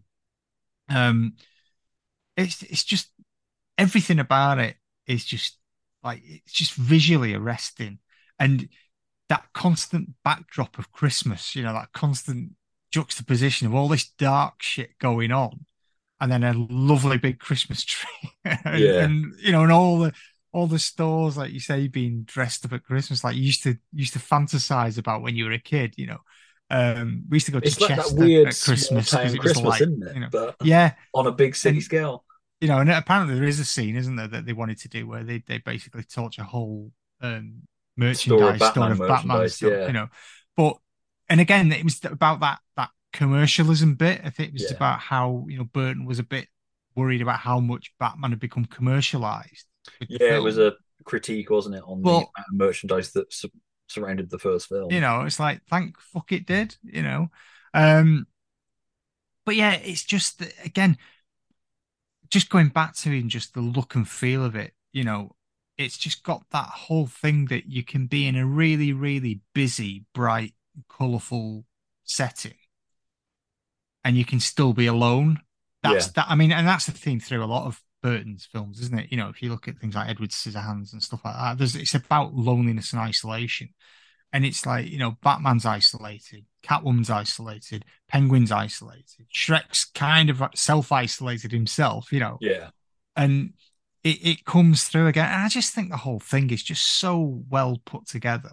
It's just a great film. I mean it's really good fun. And you know we've talked about it in a, in quite i suppose an element. You know we've gone into it in quite a bit of sort of depth and we've analyzed bits but even if you just sit and watched it with like you know your kids of an appropriate age i think they'd love it.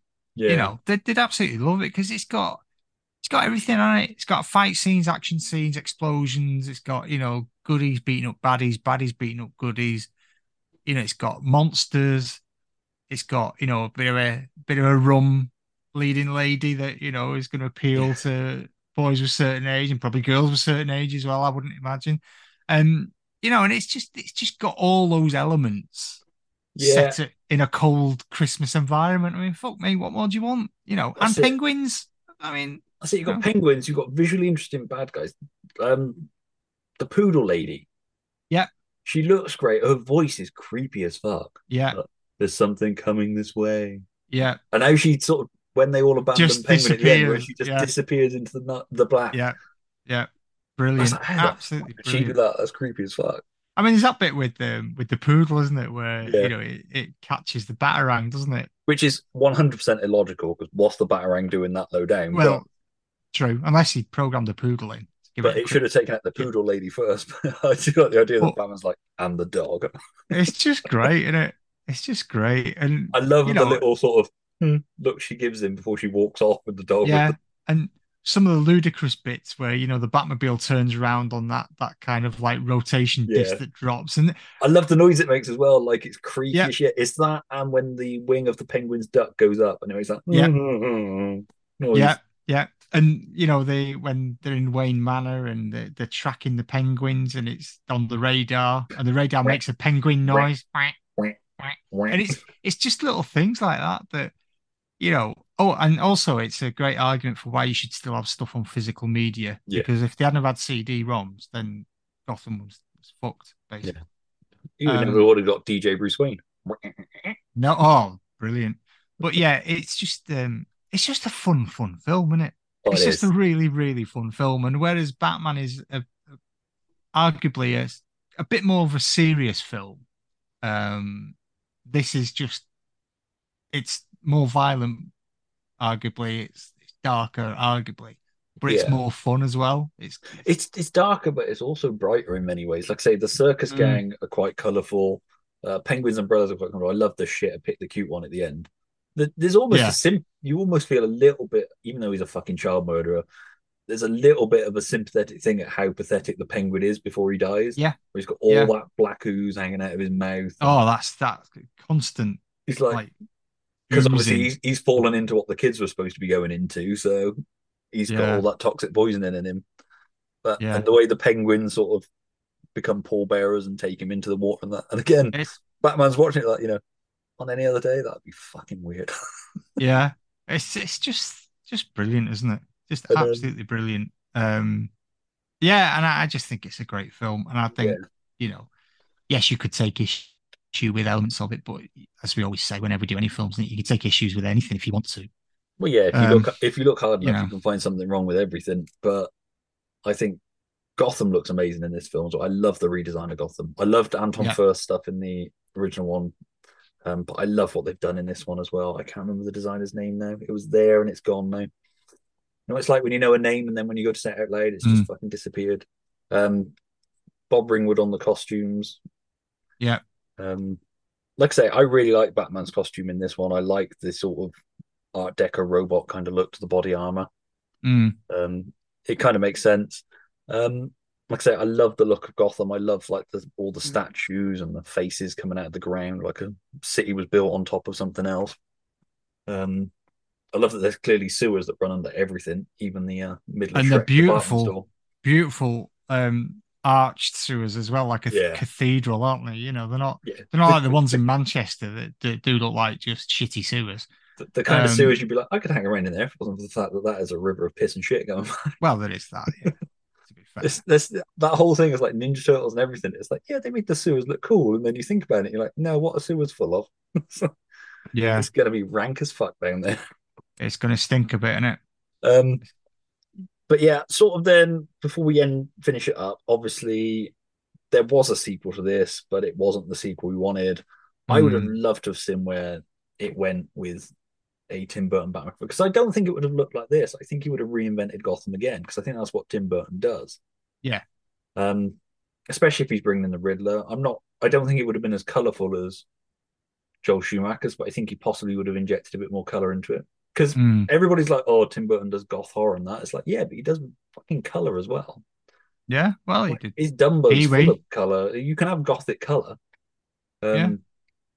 i Big mean Fish Pee-wee's big wonderful- adventures not yeah. exactly a gothic horror is it you know it. Big It's, um, Fish, Nightmare Before yeah. Christmas is full of color. yeah Um, I would have loved to have seen what he done with another.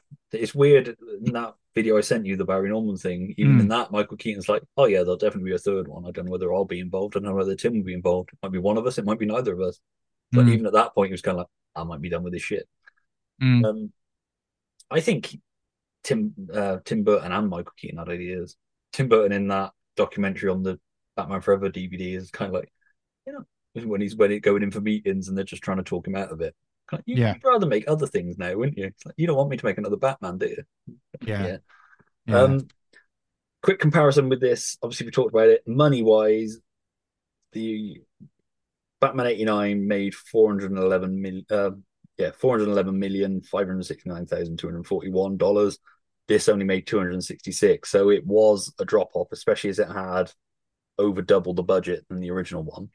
didn't it break um, the opening records though I think so. Um, yeah, But it it was the longevity, wasn't it? Because again, it was that thing that people started to go, "Oh, it's too dark, it's too violent," it's too... and it put people off taking kids to see it and stuff. And then McDonald's pull their um planned tie-in, didn't they, and stuff. And I think they, all they still they still did it, but they were worried that people weren't going to buy the Happy Mm. Meals because those little McDonald's toys. I've never owned one, but I've seen them on like you know the old McDonald's commercials and all that sort Right. of thing, and I've seen them on for sale on eBay. And that they look great for McDonald's Happy Meal toys. It's like Yeah.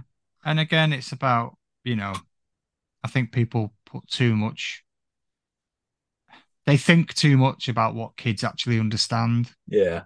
I mean, it might be different now because kids, Well, even the whole thing about Penguin with black ooze hanging out of his, coming out of his mouth, that's only at the Yeah. end. yeah. But 30 years But ago, I suppose because it happens at the end, that's the thing that's left in people's minds about the Penguin. Yeah. I mean, he's a lechy, pervy character. I, you got any better argument with that than he does look grotesque, but then they use that model for Batman the Animated Series, and they made Yeah. it look really cool.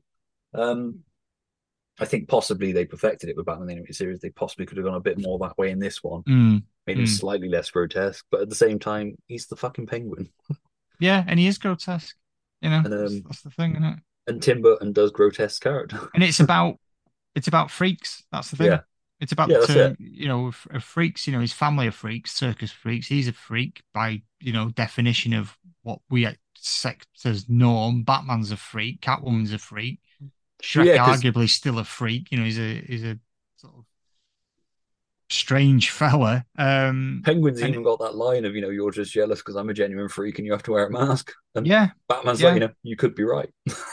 yeah. So you know, it, it does it does reinforce that whole um point. I suppose is what I'm trying to say is that you know you, I- you- Um, It's you- just, you, uh, look at Batman '89 though. The Joker's pretty fucking grotesque, yeah and you know when he electrocutes that one guy and you see him burn up. Mm. That's what I remember seeing that on the cra- trading card and being what nine ten, and it freaked me Mm. the fuck out on a trading card. I was terrified to watch the film for that bit for the longest time, to the point where my mum was like, "We're gonna watch it, but you know if you feel uncomfortable, just leave." And you know when I watched it, you know what it's like as a kid. You build things up in your mind, so they're much worse than they actually are when you watch them. yeah yeah But yeah, people sort of hold up the original Tim Burton's Batman as like, you know, oh, you know, it's this child friendly, wonderful thing compared to Batman Returns. It's like, was it bollocks? not that bad, and it's not that different either. Uh, you know, this has just got a bit more uh, ooh la la about Yeah. it, shall we say? Um, yeah. Even the but- Joker's quite a horny fucker, though. oh, he's, a- he's like, constantly trying to bang? Vicki Vale. Of course he is. Of course he is. But um, yeah, I think it's a tremendous, tremendous film. And again, you, you know, if you listen to this and you've not seen it or you've not seen it for years, watch it. You know, Yeah. re- do do watch it o- over this festive period because you will enjoy it. It's Yeah. um, it's a great film, and I'm not being funny, but watching it now, for all it's kind of, you know, it's some of it might be a little bit quaint, some of the effects might be a little bit like, mm, you know, But they're practical. but they are practical and they still hold together better than a four-hour snooze fest. Yeah. Do you know what I mean? And it it, it shows you what Batman could be. It, it. shows you how you should really make a Batman film. And yes, there's a place for darker versions of characters. You know, there's there's a place for a darker version of Superman, arguably, and, and all the rest of it. But at the very core of the characters, you know, there's there's got to be an element of that comic book fun, and this is it. exactly what this. My thing with does. this is it may not be the best adaptation of Batman in the strictest sense, but it has that feel of those 80s, 90s Batman comics for me. Yeah, it does, and it is it is probably Even the 70s ones as well, like the Neal Adams stuff. It's got that feel Yeah. to it.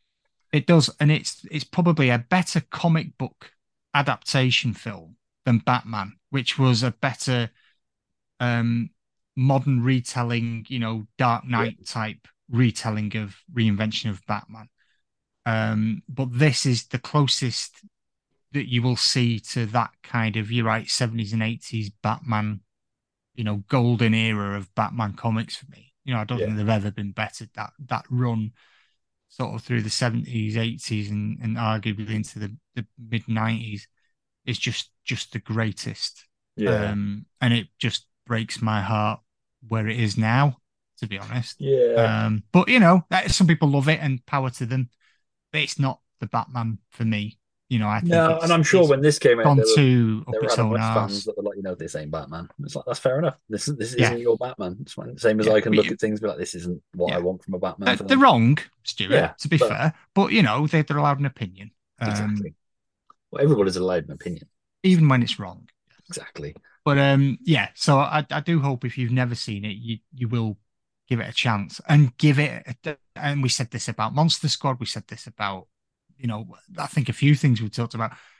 Go into it with an open mind. Go into it expecting a fun comic book adaptation, Yeah. and you will have an absolute ball.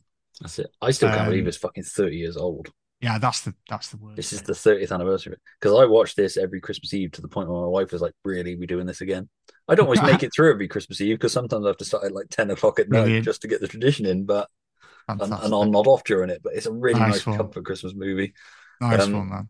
because you know that it like I say it's just there's something christmassy about it beyond the Yeah. obvious christmas thing in it that just it reminds me of a childhood christmas that i don't remember much else about i remember watching batman fucking returns Yeah.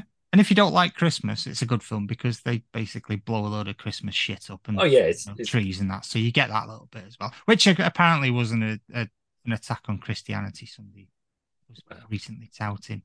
really fine whatever people have got too much time on their hands saying The great man who's just spent persecutors an hour and a complaining about persecution. That's the Christians. They're very good at it, aren't they? Um, but anyway, but yeah, so it's it is a great film. It's great fun, and you will you'll love it. And and Keaton again. I'm sorry, but you know, but I know we've said this many times, but he, he'll never ever, I don't think, be surpassed as as Batman because he gets it right. And you'd never make the kind of film where somebody like Keaton could play Batman.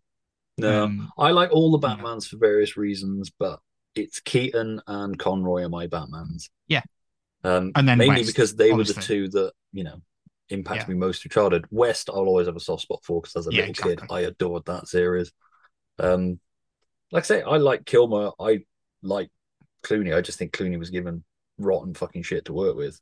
Kilmer, to a degree, was given rotten shit to work with as well. But Mm. that's maybe something for an episode later on. But I'd still, I'll tell you what, I'd still take those over the modern retellings. And I know that Me might seem fucking fun. blasphemous, but yeah, they are fun. And at least, even though you might go like, oh, God, oh, at least you can watch them and get through them without looking at your watch going, another two hours of this, yeah.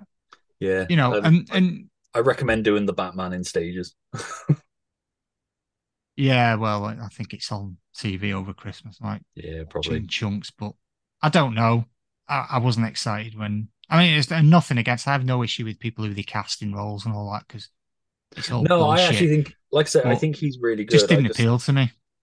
like I said, I got excited about it because they made this big thing about it. It's finally Batman doing detective work on screen. Because there's little bits in these films, but it's still not the full-on Batman detective of the comics. Yeah. And then you watch it, and it's like he gets to walk around a crime scene. It's like that's not fucking detective work. If you want to watch Batman doing detective work, there's elements in Batman, there's elements in Batman Returns, and just put a good Sherlock Holmes film on. yeah, You know what I mean? Or, or the animated series, Or the animated series where he does do a lot of detective work. or Batman yeah. '66, where he just puts shit in a computer. That's true. Yeah, he does. he does work a lot of stuff out. Um, there's a bit of chemistry now and then, doesn't he? You know. Always. But um, no, honestly, you will not not be disappointed. And if you are, um, then as I've said often on my podcast, feel free to write down your complaints and put them in the bin. Yeah. because we don't really care. No. Like I say, people's opinions different differ. Like I say, we got two reviews at the top from you know Roger Ebert and Barry Norman, two highly regarded film critics of their day. Who never And like still- anything I like, apart from Yeah, but Barry Norman, like The Evil Dead. I, I always feel that you know calling them film critics was always the problem because it's film opinion.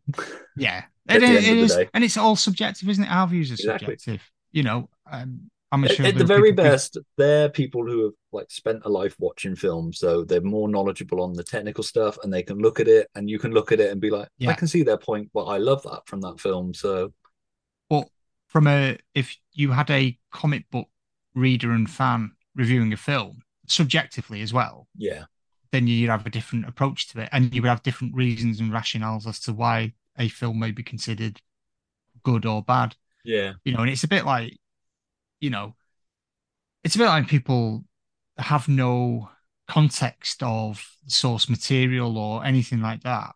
so they just go into it cold and just judge it on well, why is why is why is he doing that? Why's that? What's that about? And it's it, it matters sometimes. Yeah. Um, so you know, very cold and analytical criticism has its place, but sometimes it misses a lot as well. Well, yeah, and you've you also got to remember the age of the person reviewing it. Yeah, Because, like I say, to me, Batman Returns is Batman and Batman Returns are five star movies. Mm. I like, I recognize there's faults with them, but they do everything I want from those films. But then, you know, somebody now would be like, you know, Zack Snyder's Batman v Superman is a five star movie, and I'd just be like, I do not see it at all. But fair enough. Mhm. exactly. Each to their own, mate. horses for courses, isn't it? But yeah, anyway, I um I really enjoyed that. Like I could say, uh, Good. It, it was weird watching this film in November, but Shh, you're spoiling the magic. That's Do it. it's but um yeah, I've watched Christmas tinsel films this month, so I have to get ahead. Yeah. um Admiring your handiwork? Touring the riot scene, gravely assessing the devastation, upstanding mayor stuff. You're not the mayor. Things change. What do you want? Ah, the direct approach. I admire that in a man with a mask.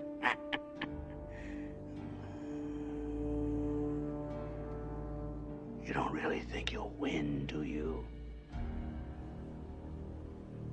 Things change.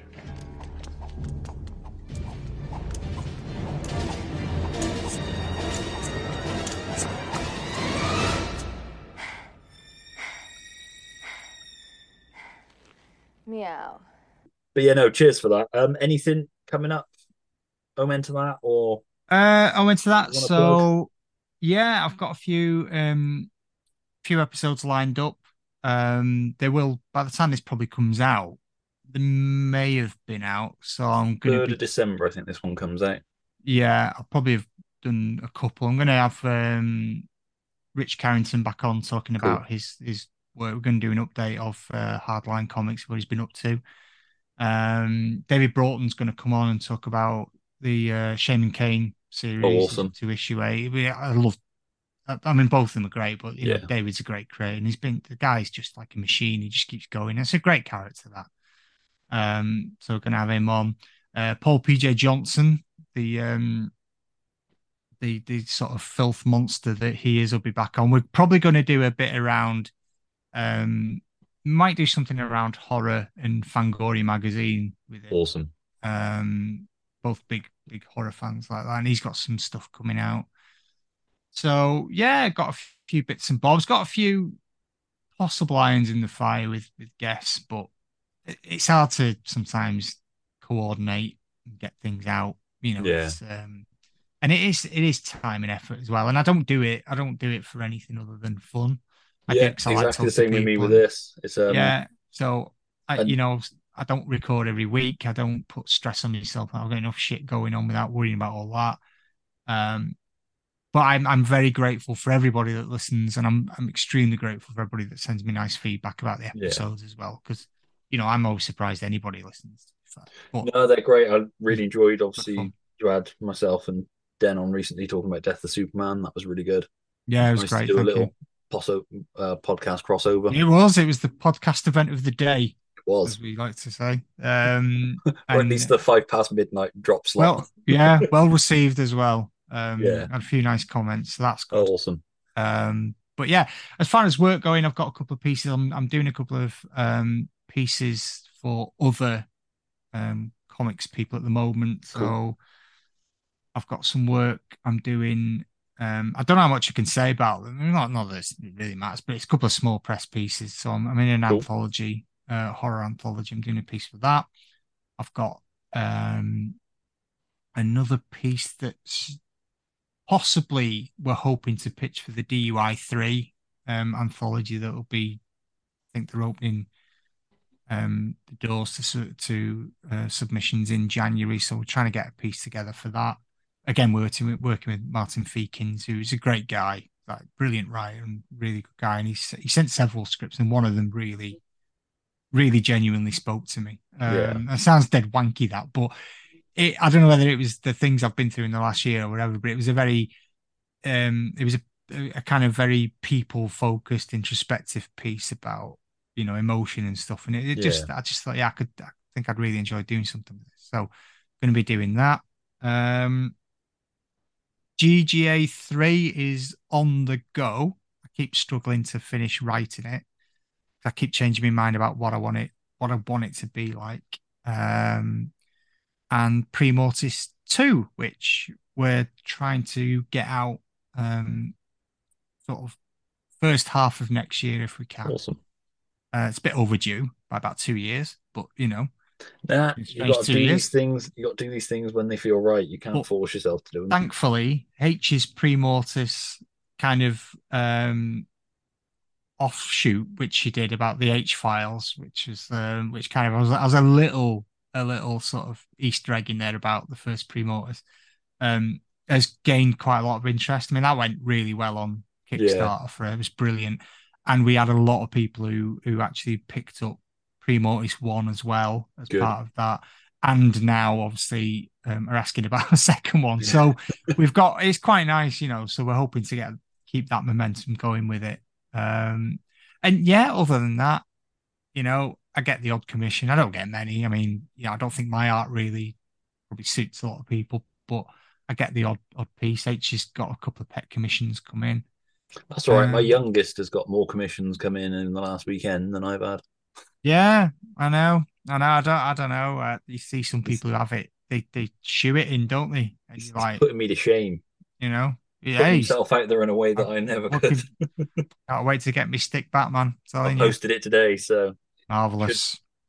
should hopefully be with you soon. So But yeah, we're all good. We just keep trucking, mate. We- Awesome. We, keep on moving forward, and you know, looking forward to having a bit of time off over Christmas to get some serious arting done. Yeah. And, you know, really just switch off from work and have fun. that's that's half the battle, and just switch it Drink and draw, where I'll Yeah. just be drinking and draw a lot. off.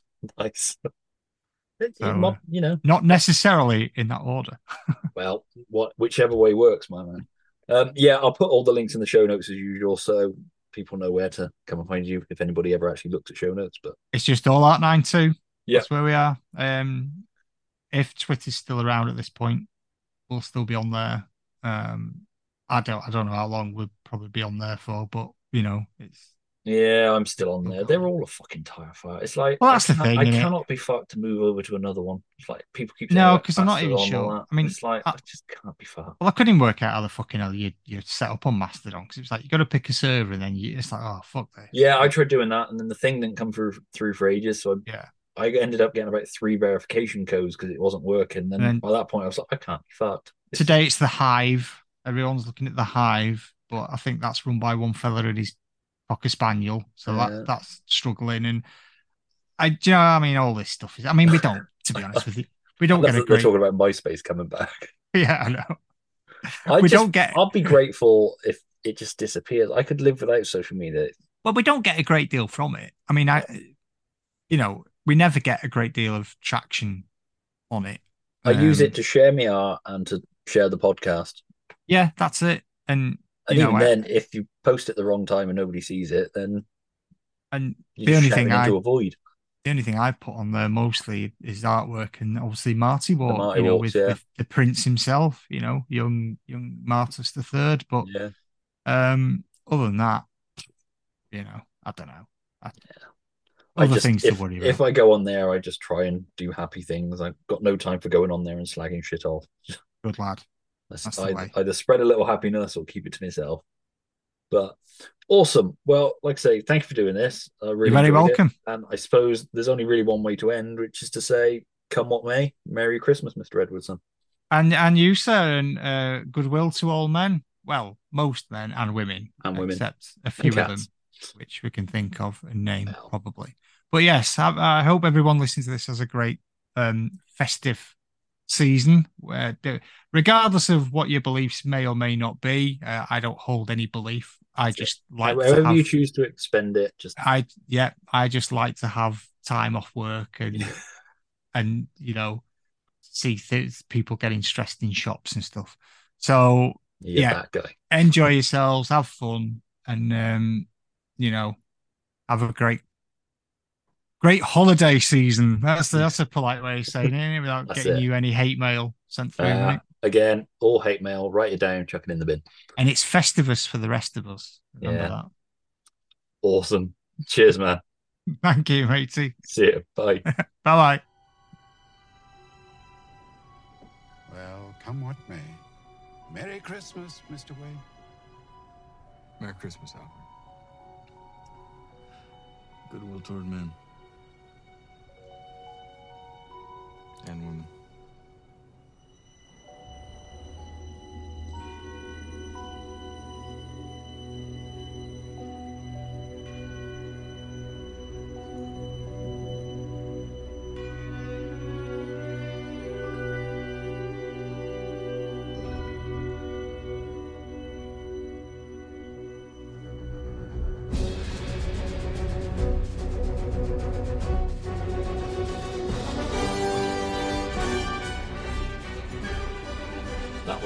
Batman Returns.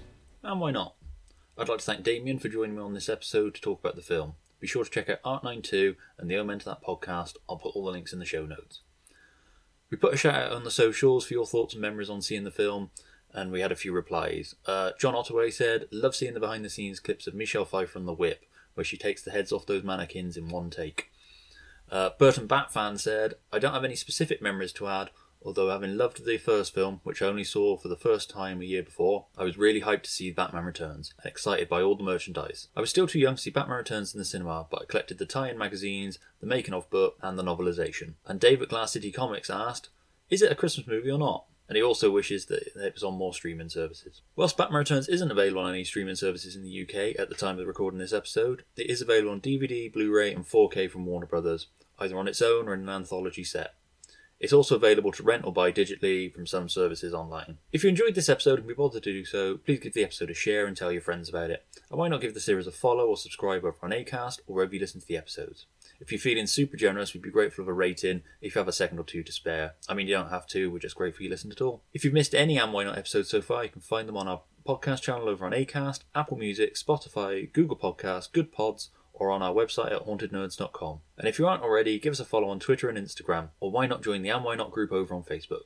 Not only will you be kept up to date on what episodes are coming up and have the chance to contribute to them, but we'll also post our picks of three great movies to check out each week on Freeview TV. If you fancy joining us, just search And Why Not Pod on social media or check the check out the links in the show notes. In the meantime, we'll be back next Tuesday, 13th of December, when I'll be joined by Tom Stewart and John Tucker for our annual Christmas special, in which this year we compare the on-screen versions of Santa from Santa Claus the movie, The Santa Clause, and The Christmas Chronicles. But until then, this has been a Nerds Who Haunt Themselves production, and I've been Stuart Moraine. Thanks for listening, and remember, mistletoe can be deadly if you eat it, so don't eat mistletoe. Bye for now, and have a Merry Christmas, however you choose to spend it. Could you just make up a sonnet or something, a dirty limerick? One has just sprung to mind.